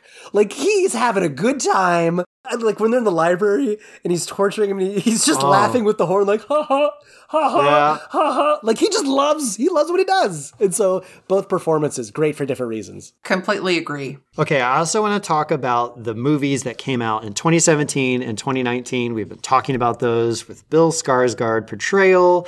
Uh, very different take, as we've just mentioned, on Pennywise. And what's really interesting about this one is the miniseries kind of follows the back and forth of adult children. It follows that narrative a little closer than the movie because they made the movie not knowing they could make a second one. It was like, let's make this thing. And if it doesn't stick, it doesn't make money. We can't make the sequel. We can't do the adult version. Mm, right. So they had to make a movie that was self contained. So you don't start in the future and then kind of work back and forth, back and forth. It's all kids. Yeah. And notable actors in chapter one are few and far between. It's Bill Skarsgård and I think Finn Wolfhard are Yeah. really the two known people. That's pretty much it with a bunch of unknowns. Fantastic job by them. But none of those other kids or even some of the adults, I think, really had m- much of a noteworthy career before that, at least not that you'd instantly recognize them. So, chapter one, does it do well? I don't know. It grosses over $700 million worldwide. Very well for a horror movie. Wow. Against a budget of 35 million. Yeah. Huge. Which is incredible. 700 million. So, yeah, it was a success. I think unadjusted for inflation, it was the highest grossing horror film of all time. Yeah. Wow. Holy Yeah. crap. That's huge. So, clearly they greenlight chapter two. Okay, let's do it. Chapter two adds some very notable people. You have Jessica Chastain, who plays adult Beverly. You have James McAvoy, who plays adult Bill. And Bill Hader, who adult Richie. Beep, beep, Richie. I love Bill Hader. Because the guy to play Ben, oh, he's a, a New Zealand soap opera actor, but you know, that's cool. ben Hunkson. Hunkson. Yes. like John Ritter doesn't have the beefcake quality that this dude has when he comes in. You're like Ben B. Buff. Very much. and I loved in the Chinese restaurant scene where Richie was like, Can we talk about Ben? He got hot. yeah, Scream. Hader's so good at these. Yes. Hader's so good. Um, so this movie grossed 473 million worldwide. It didn't do nearly as well Right. as chapter But it's one. a sequel. It's a little It's a sequel. It happens. Right. Yeah, it happens, but still, you know, I think we can all agree pretty big success. I do not think I didn't look up the budget, but I can guarantee you it was not close to 473 million. Right. It made some cash. So these movies come out, and what I would say is where the miniseries to me, I can't say that one is more faithful than the other. There's so much stuff the miniseries does that the movies don't, and vice versa. Right. I kept going back and forth, and where I landed is if you talk about the beats, for the most part, the miniseries hits a lot of the beats in somewhat the same order ish as the book. The movie feels like a spiritual successor, a spiritual modern version of that story. Mm-hmm.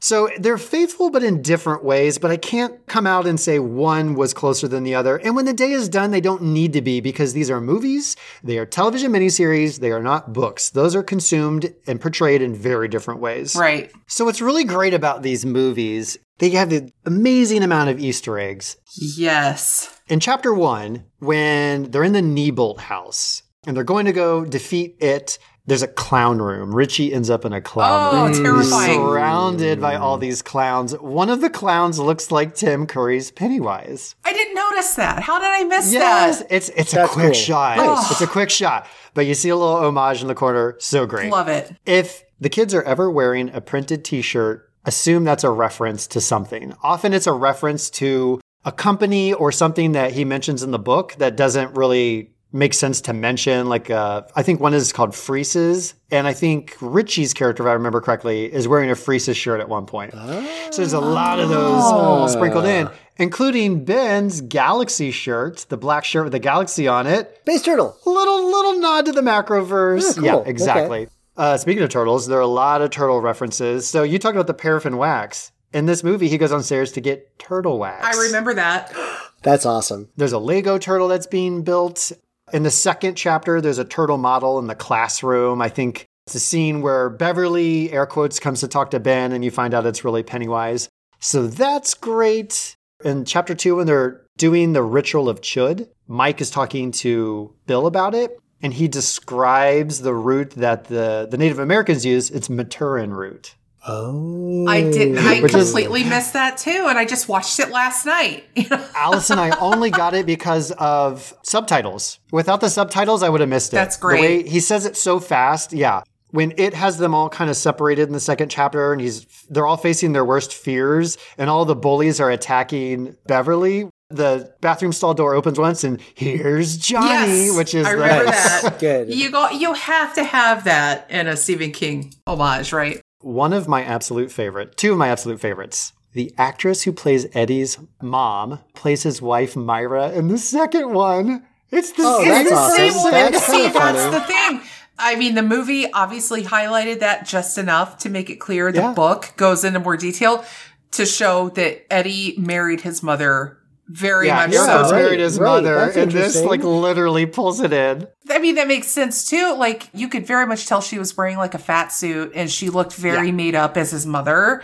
So you wouldn't have probably noticed that otherwise. That's awesome. It's so good. The second one is when we're introduced to the adult versions, you see this kind of sort of pudgy guy in this boardroom talking, and you think it's Ben, Ben. I love that moment. Did you guys know that guy that's standing at the table was the actor who played the child Ben in the 1990 miniseries? No. That is Brandon Crane. They got him back. So great reference. That's That great. is fascinating. Isn't that so cool? Love it. Well, as much as I love those two, the very best for last. It's not a Stephen King property unless the man himself makes a cameo appearance. Yes. And who shows up but the pawn shop owner in part two who sells back Silver, Yes. the bicycle, Bicycle. the dilapidated bicycle to Bill. And there's a meta joke in there, Allison, you wanted to talk about. The, the joke of all time uh, for anybody who is a fan of Stephen King is that he tends to blow his endings.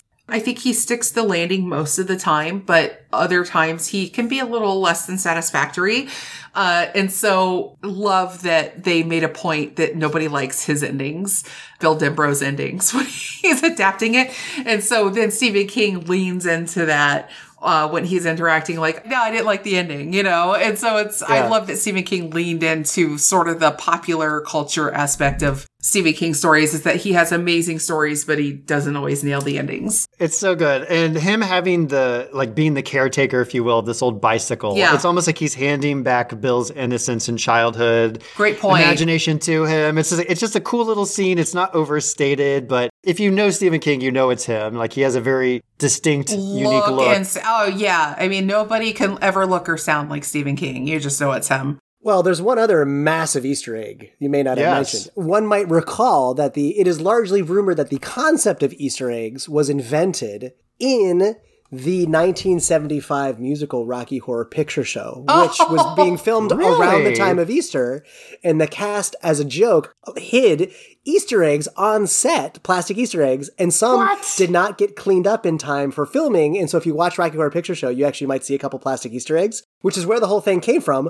starring Tim Curry! Curry as Curry! Frank-N-Furter. My mind Oh, is going to my- explode. I am so glad this is a podcast and not a video series. Otherwise, you would be grossed out. It's just Oh all my over the screen right now. Yeah, it is like That's it is like amazing. scanners. You know, uh, another '80s reference. Yeah, it's Uh, excellent reference.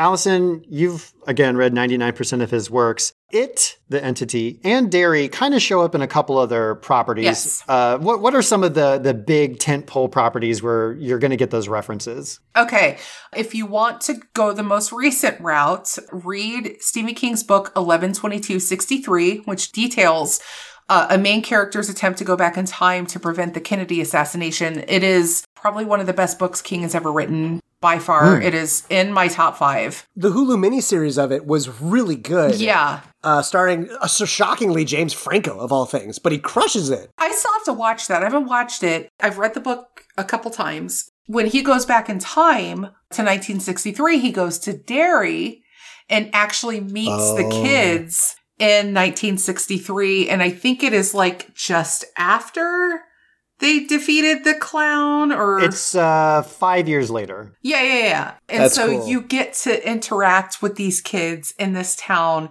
at this t- at around this time, and it is captivating if you were a fan of the series.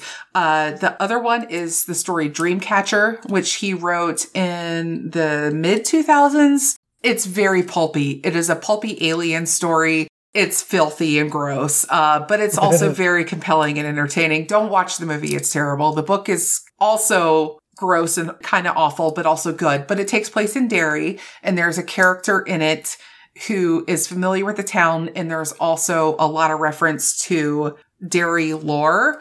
So a fan of it would pick up a lot of references in Dreamcatcher. And finally, the story that King wrote after it is uh, the Tommyknockers, which we talked about earlier. Yeah. very, very brief moment where characters from the story have to go to Derry to procure, I think it's batteries.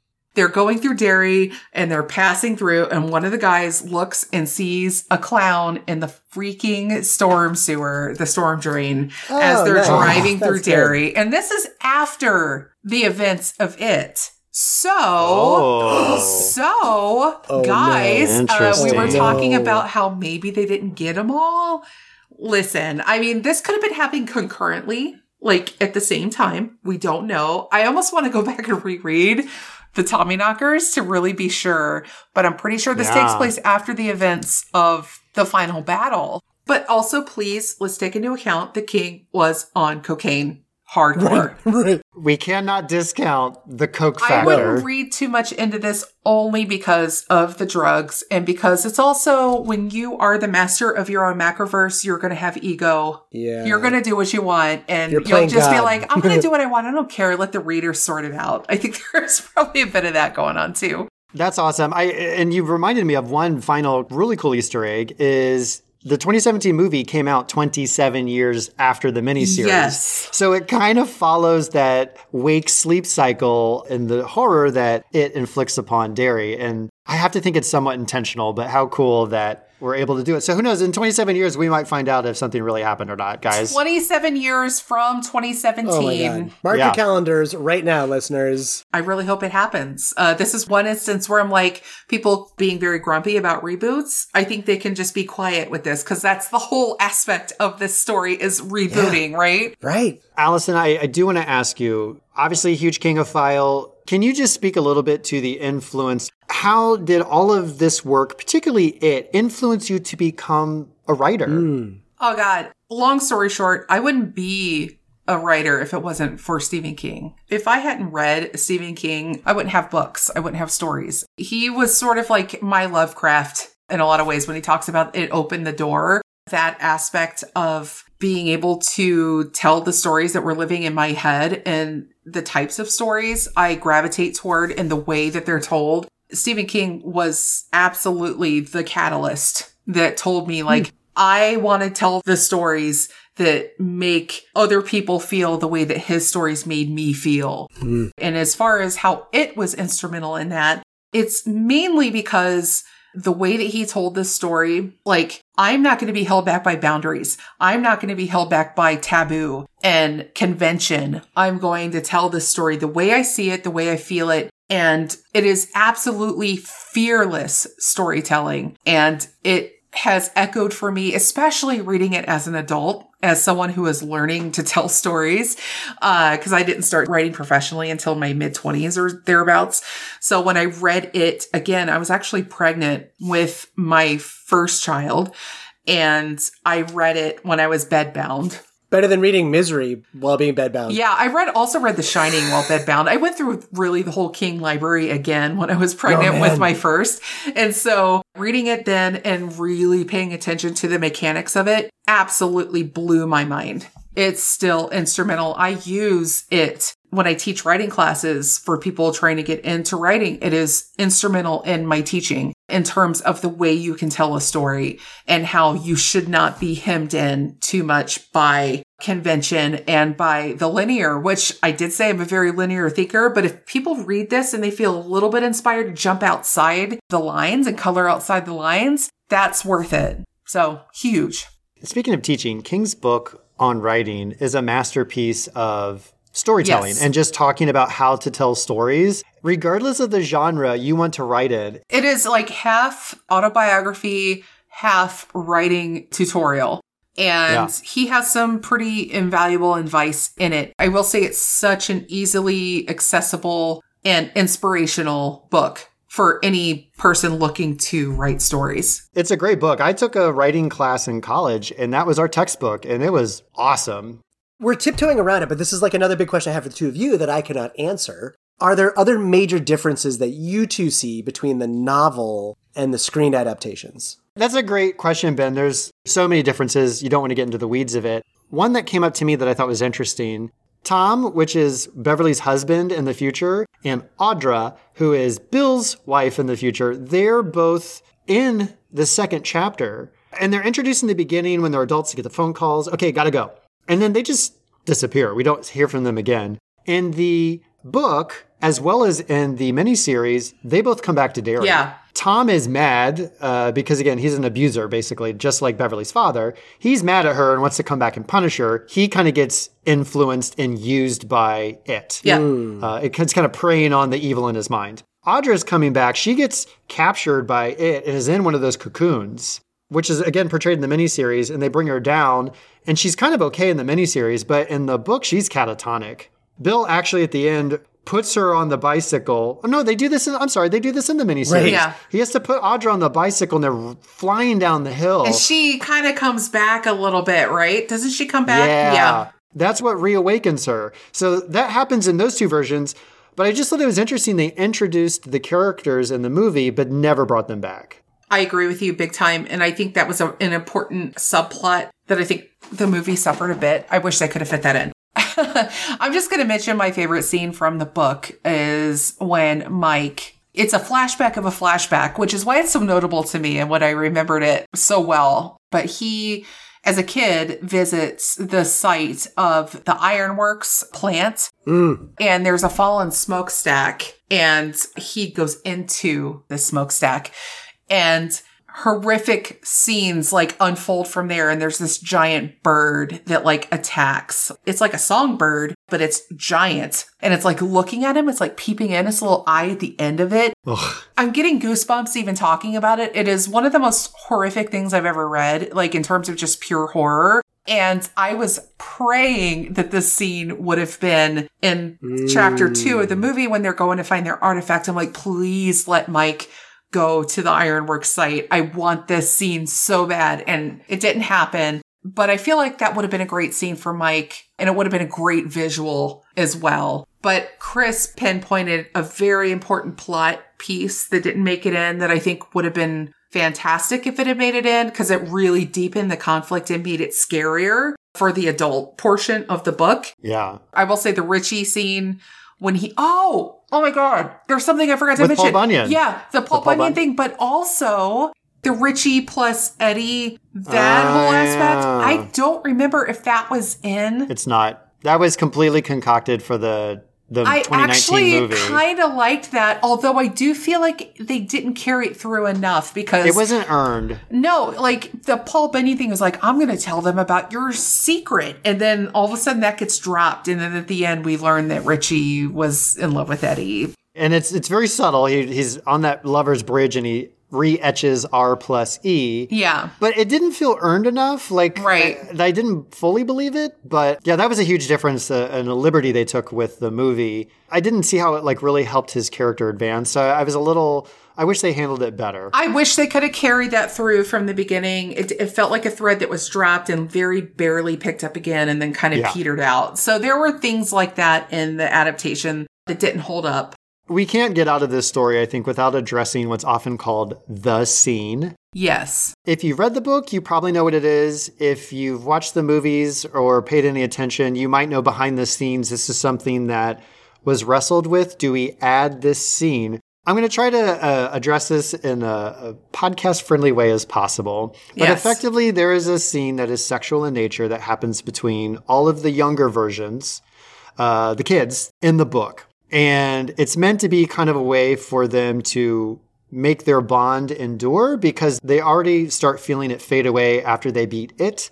They're lost in the sewers. They're not sure if they're going to get out. But it is a sex scene among 11 and 12 year olds. Yeah. Not surprisingly, not even addressed in the miniseries, though apparently they were considering whether or not they should have something like that in the miniseries for television in 1990. Wow. Yeah. I was reading a little bit about that. and they portray it, I think, in a much more probably modernly acceptable way in the movie. Um, and Allison, you and I were talking about this, Yeah. right? There's kind of a stand in scene for it that I think conveys the same idea, but by modern sensibilities is probably a better way to go. Right. I mean, it, it is one of those things where you have to address sort of King trying to accomplish this coming of age uh moment between like the innocence of childhood and the transition And he himself has said that if he were writing it today, he wouldn't have written that. And I do believe that because there's no way any editor, even the fact that King is very lightly edited as is, like he, he doesn't get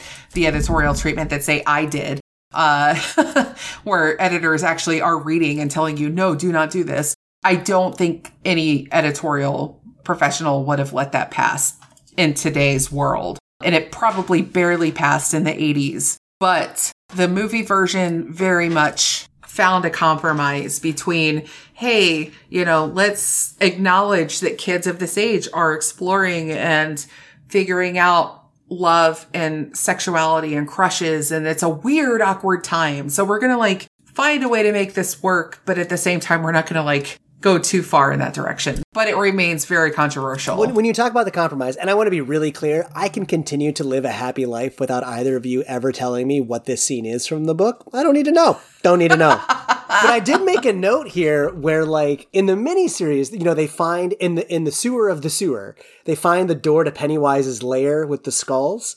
And Yeah. Eddie whips around and he kind of admits that he's never uh, been with someone else. And it, it struck me of like that was such a trope of like 80s and 90s of kids or adults to be like, I don't want to die a virgin. And I, I, I Yeah. waffle on it because it's so disappointing to me of like that's a thing that writers have chosen to impart of like that should be a dying wish that like the people Yeah. are like I didn't cure cancer or like I didn't stop climate change. It's that you didn't get to have sex.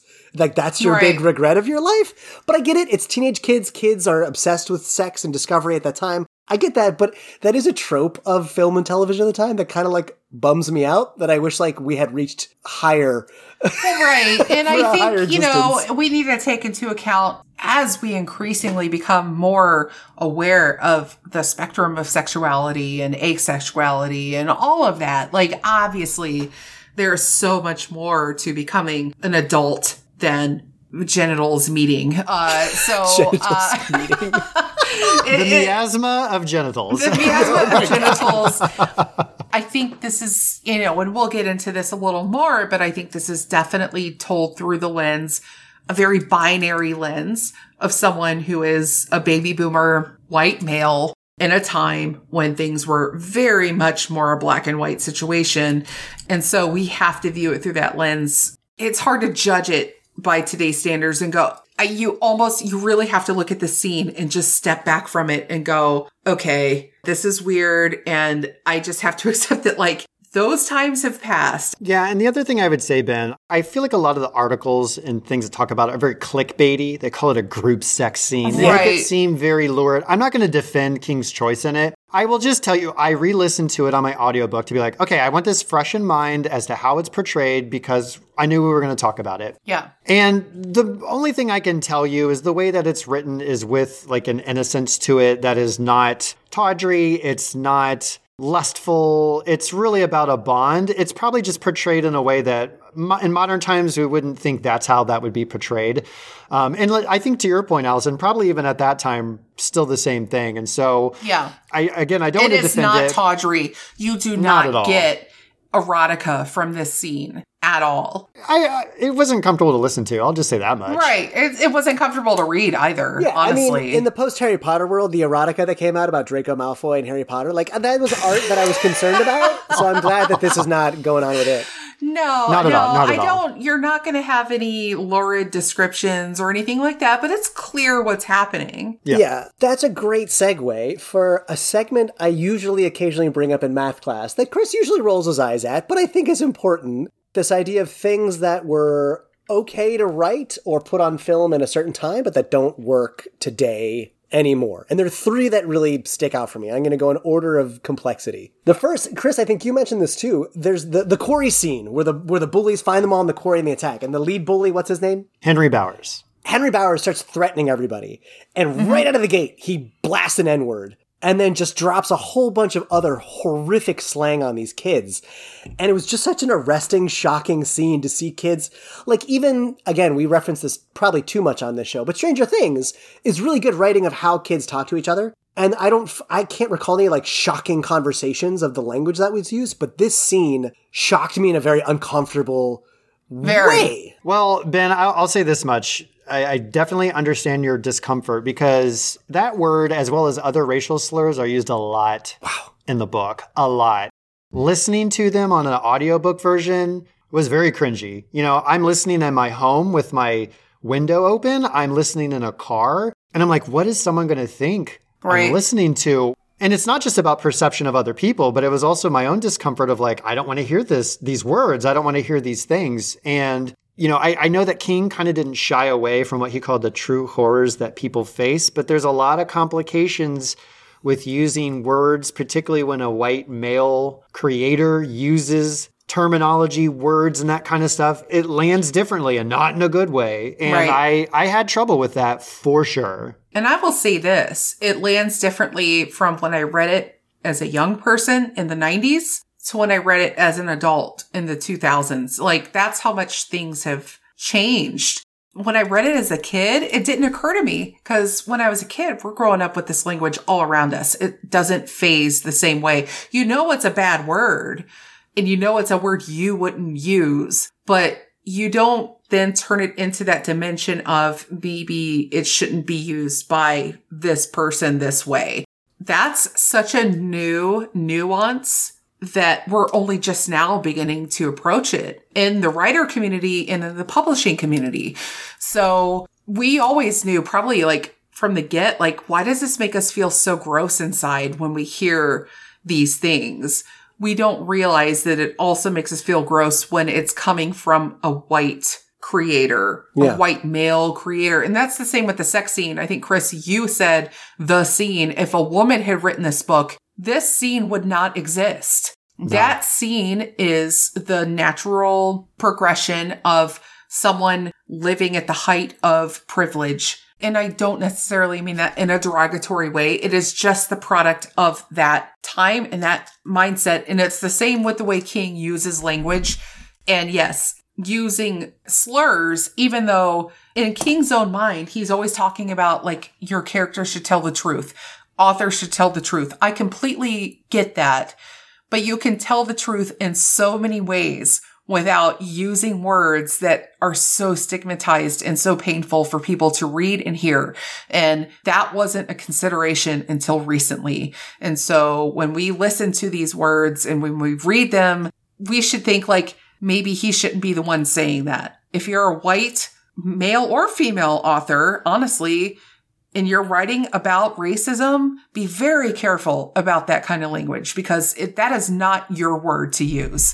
You can allude to those words. You can show the racism without telling it in those ways. Well, and this this Yeah. was even part of my point, but the insights that you two have just shared are like a perfect segue into my second of three questions of things that are concerning. When, All right. you, when you talk about the origins of who said this, so you point out at the top of the show that like Stephen King drew a ton of inspiration from H.P. Lovecraft, mm-hmm. and in the early 1900s, H.P. Lovecraft wrote a lot of poetry and essays about white supremacy. Oh yeah. and not about like the issue about it or the controversy that he Oh, he believed was a it, racist. that he was super racist and bigoted xenophobic Yeah. xenophobic of, against everybody like that's Yeah. the thing like his xenophobia was practically Oh my God. He even hated the Irish. I mean, Yeah. you know, Yeah. he, he, That's what I'm hated, saying, it- he hated everyone. so so if this is King's story and King draws a ton of inspiration from there, there's sort of like a the roots are bad. Like the soil is poisoned where the inspiration is coming from. Uh, I'm gonna fight you on that a little bit. Oh, I think you I think you can take the core concepts that he created and you don't have to take the nasty baggage with it.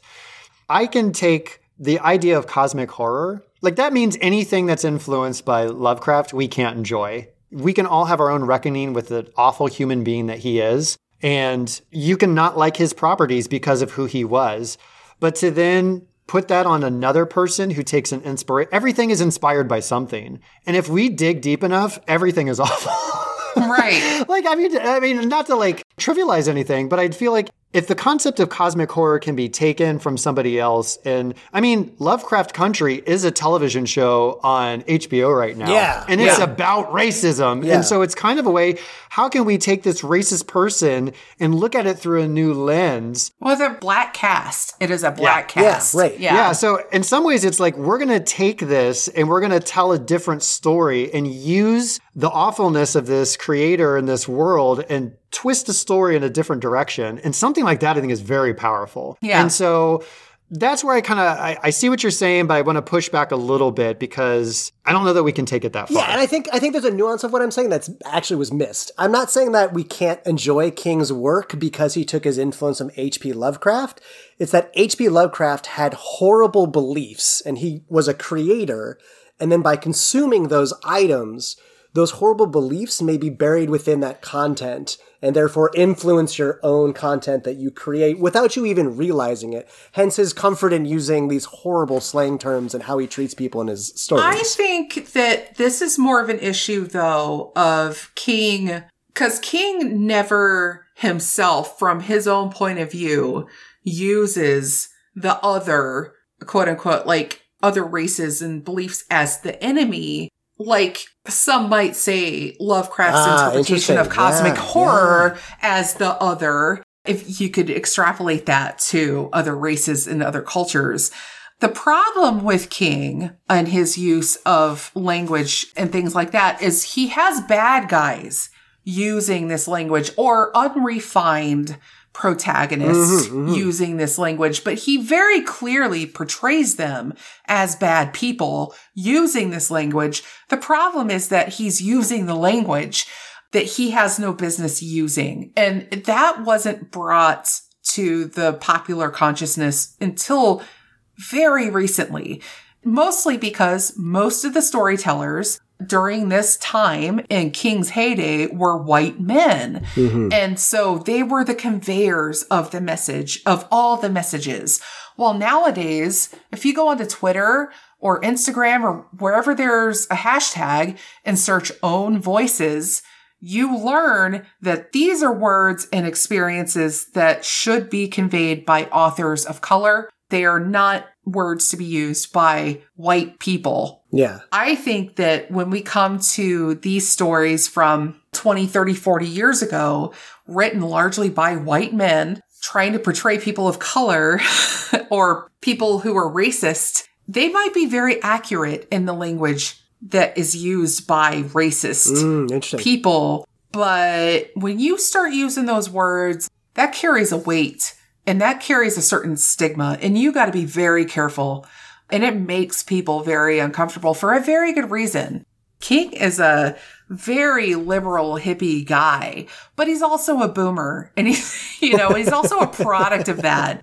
He has though, like a very strong connection to his younger family members and he listens to them. And I think he really tries to do better. He's one of those guys that you can like train to be in the modern sensibility and he'll be open to it without feeling like he's being victimized. But when you come to a story of his that is a few decades old, yeah, you're going to encounter some uncomfortable moments like that because Yeah.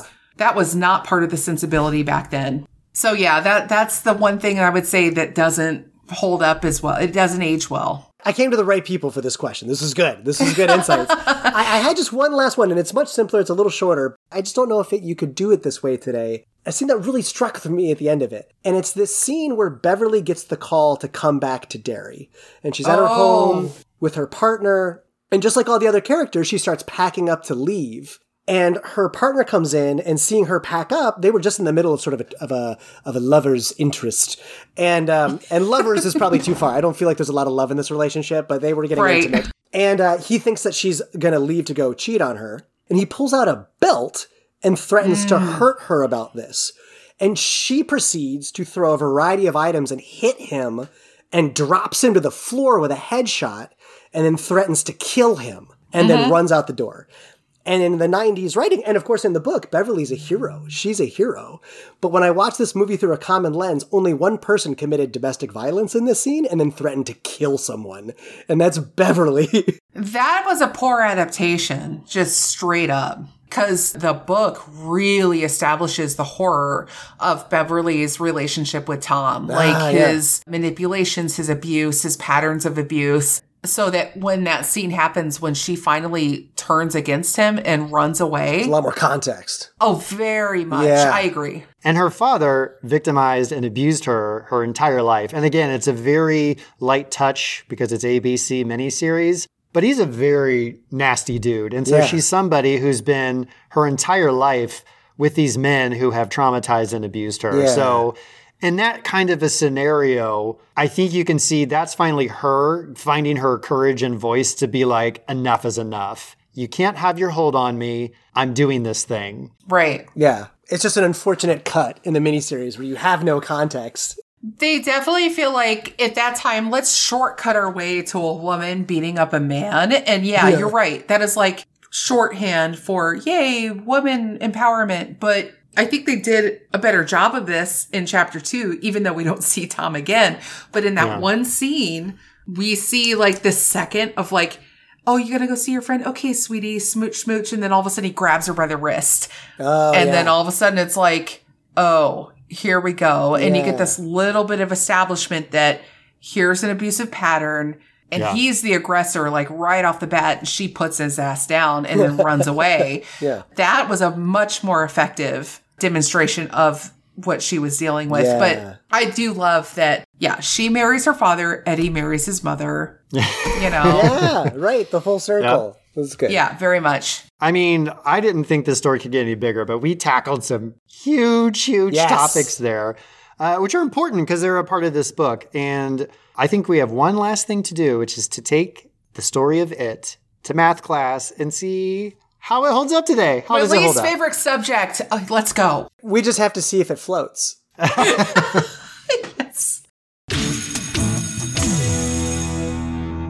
way we kind of arrived at this is let's have Allison kind of close out with the assessments because I think she has a lot to say and we might pick up some of those pieces first. So I will have as much to say. That's right. We're going to make your job easier for you. Uh, just be like ditto and then we're done. yeah. Ben, do you want to kick off or do you want me to? Yeah, no, I think it's good for me to kick off because I have not read the novel, so I will have the shortest amount to weigh in Fair. on math class. Fair, fair. But part of me not having read the novel is part of my evaluation of this as how it holds up today. So on the positive, is I think the story in general is like really engaging. Like I said, it's really interesting. This idea of this monster that's been around for mil- billions of years comes back every once in a while. These kids fight it. They come back later in life to face it again. And then all the underpinnings of like what that, uh, all the commentary that's going on with that. Like it's a cool story. It's an inter- it's a really interesting thriller slash horror slash drama. Like the story is good. I think the part that doesn't hold up, and it's a, it's is that it's an 1100 page novel. Uh, and like you know, in marketing, we talk about that. Uh, the number always changes a little bit, but like the average consumer's attention span these days is about like a second and a half. And so like you can convince people to watch eight seasons of Game of Thrones and put like those hours into it. But it's it's extremely difficult to convince any kind of consumer to like listen to 45 hours of an audiobook Right. or like read 1100 pages of a novel. And so how long it takes King to tell the story in the medium he chose does not hold up in today's sort of consumption culture about how people consume stories. Allison, you had a great reference to another book he said where it's like a 300 page story and a 900 page book. That's Right. sort of the issue here, I think, that what challenges it today. And for me, I think at its core, I can't resist a Lovecraftian horror story. The concept of cosmic horror to me is so fascinating. It's why I loved Alien when we talked about it last time. The concept just lodges in my brain and I can't get it out. Uh, the atmosphere in this story is just tripping. There's all of these details. The monsters are truly terrifying. The stakes feel real. Some of our character, two of our losers clubs died, and one of them put in a hospital, and all are injured in some capacity. Right. This had a major impact on my childhood. Little third grade Chris drawing terrifying clowns with fangs and claws and loving every minute of it. It really fueled part of my fascination and love of scary storytelling, ghost stories, all that fun stuff. I do think this book suffers from being overly stuffed with unnecessary sections. I would also say this is probably an 800 page book trapped in an 1100 page book, maybe even fewer. I think there's a more compact way to tell this story. And to Allison's point, I think it needs an editor's touch. Uh, this is probably the second to last draft, I think, of what could be a, an amazing confined story. It's not always coherent, and perhaps by design, uh, about what's going on. And it probably needs a second read or listen to fully grasp it. But again, to Ben's point, that's a tall order to do twice. Since I listened to the audiobook, I will say it's narrated quite well by Steven Weber, so I can't recommend it enough if you want to listen to this story. Uh, but as I mentioned, some of those parts are hard to listen to. Some are just very dreadfully boring, and other parts are profoundly uncomfortable. The scene was hard to listen to. Like if I was in a room with other people, I probably would have like cowered out of the room and hid. Yeah. Right. The racial slurs, again, being very cringy to listen to. I imagine seeing them on the page is really kind of stunning, but to hear them is that much worse. I'm not sure I'll revisit the book itself. I don't know if I can come back to it, but I would definitely revisit the movies. I think I would even come back to the miniseries. What I appreciate the most, where I feel the greatest impact overall, comes from is creating a world much bigger than itself, where imaginations can run wild and where terrors can lurk in unsuspecting shadows. I can't follow that. No. you both brought up a point that I think speaks to the accessibility of this tale, and that is its bulk. It's Achilles' heel almost. If someone wanted to approach this book, they know they have a challenge ahead of them.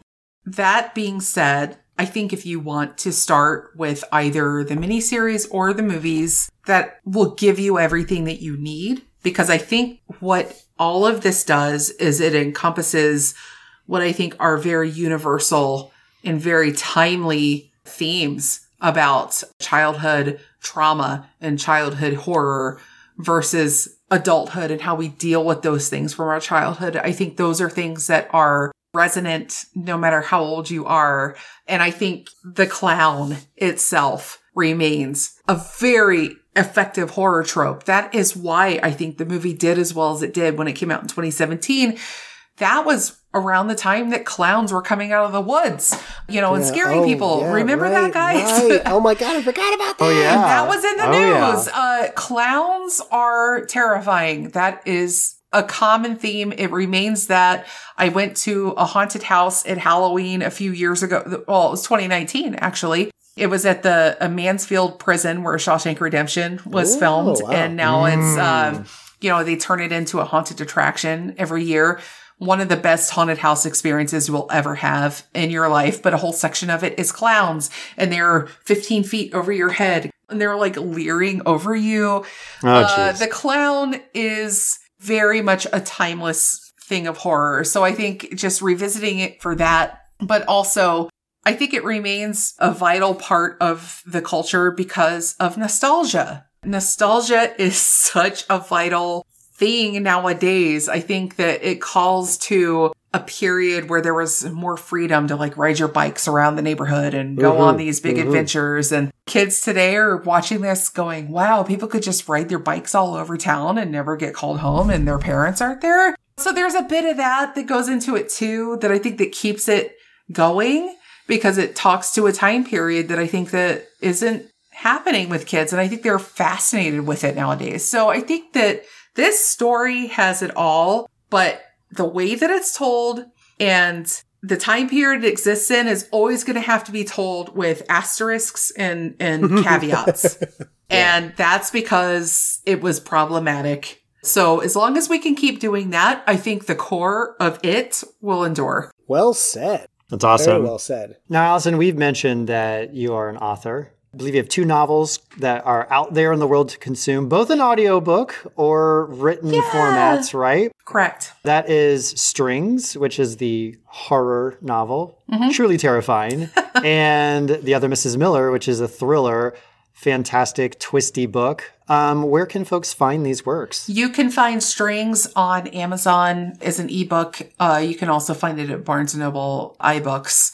If you want to listen to it, it's a fantastic audiobook. Absolutely love the adaptation, but that is on Audible only. The other Mrs. Miller can be found anywhere books are sold. Go on IndieBound if you want to support your local booksellers. Order a copy. It is paperback, hardback, whatever you want. And you could go on Audible or your local library uh, if you want to listen to the audiobook. And how many languages is it currently available? Uh, seven or eight, I think. okay. Uh, Yeah. How many pages long is it? Uh, three. 1100. No, like 320. That's It very is- reasonable. It That's is Very about, consumable. Yeah, it's It about goes a quarter fast. of the length of it. So you'll be able to get through the other Mrs. Miller pretty quickly. And the same with strings. It's about the same length. So I don't write long books. I couldn't imagine going over 100,000 words, whereas it is probably about 400,000 words. So. And if people wanted to keep up on like the kind of work that you're doing, where where where can where can the kids find you on the social meds? Find me on the Twitters at Miss Allie D, M S A L L I E D. Uh, you can find me on Instagram at Allison M. Dickson. And sometimes TikTok. I might post a video on occasion under Miss Allie D as well. Awesome. Allison, thank you so much. We could not have tackled this book without you. you were a creative inspiration for me to do this topic, and I'm so, so thrilled that you joined us today to talk about this sprawling masterpiece. Best So thanks for topic being ever. here. Yeah, Thank this was awesome. Thank you for joining us. This was brilliant. Thank you. And we have one more order of business, Benjamin. We do. So tis the season of spooky things. and as, as uh, I, I inhabit quite an older home, and man, does it creak. And I walk around this house, and doors are hard to open, and they "Urgh" open up. I hate that. Uh, my the basement stairs I'm looking at. Every step I walk up, this house makes a lot of noise. Which, on one hand, is very creepy, but on the other hand, is a great alarm system because you know if anyone is moving about the home that who is not you. And it struck me that something happened in the 80s that was very unique. There was a recurring theme, dare I say, a popular passion that happened all the time in film. And that was oftentimes a being with a sharp object chasing others.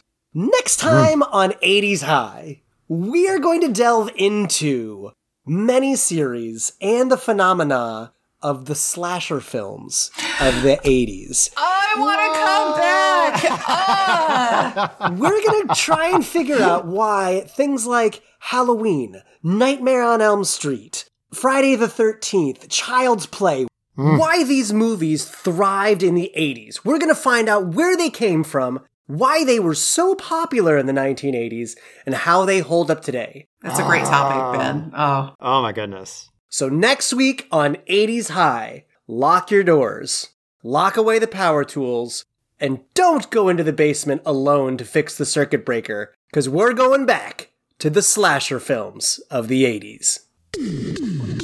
Thanks everyone for listening to 80s High Podcast by Ben and Chris. Our theme song is by Greg Reed at gregreedmusic.com with vocals by Chad Bumford. Show artwork is by Alex Goddard at alexgoddarddesign.com.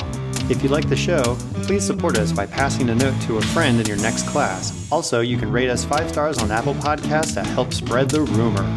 Stay radical.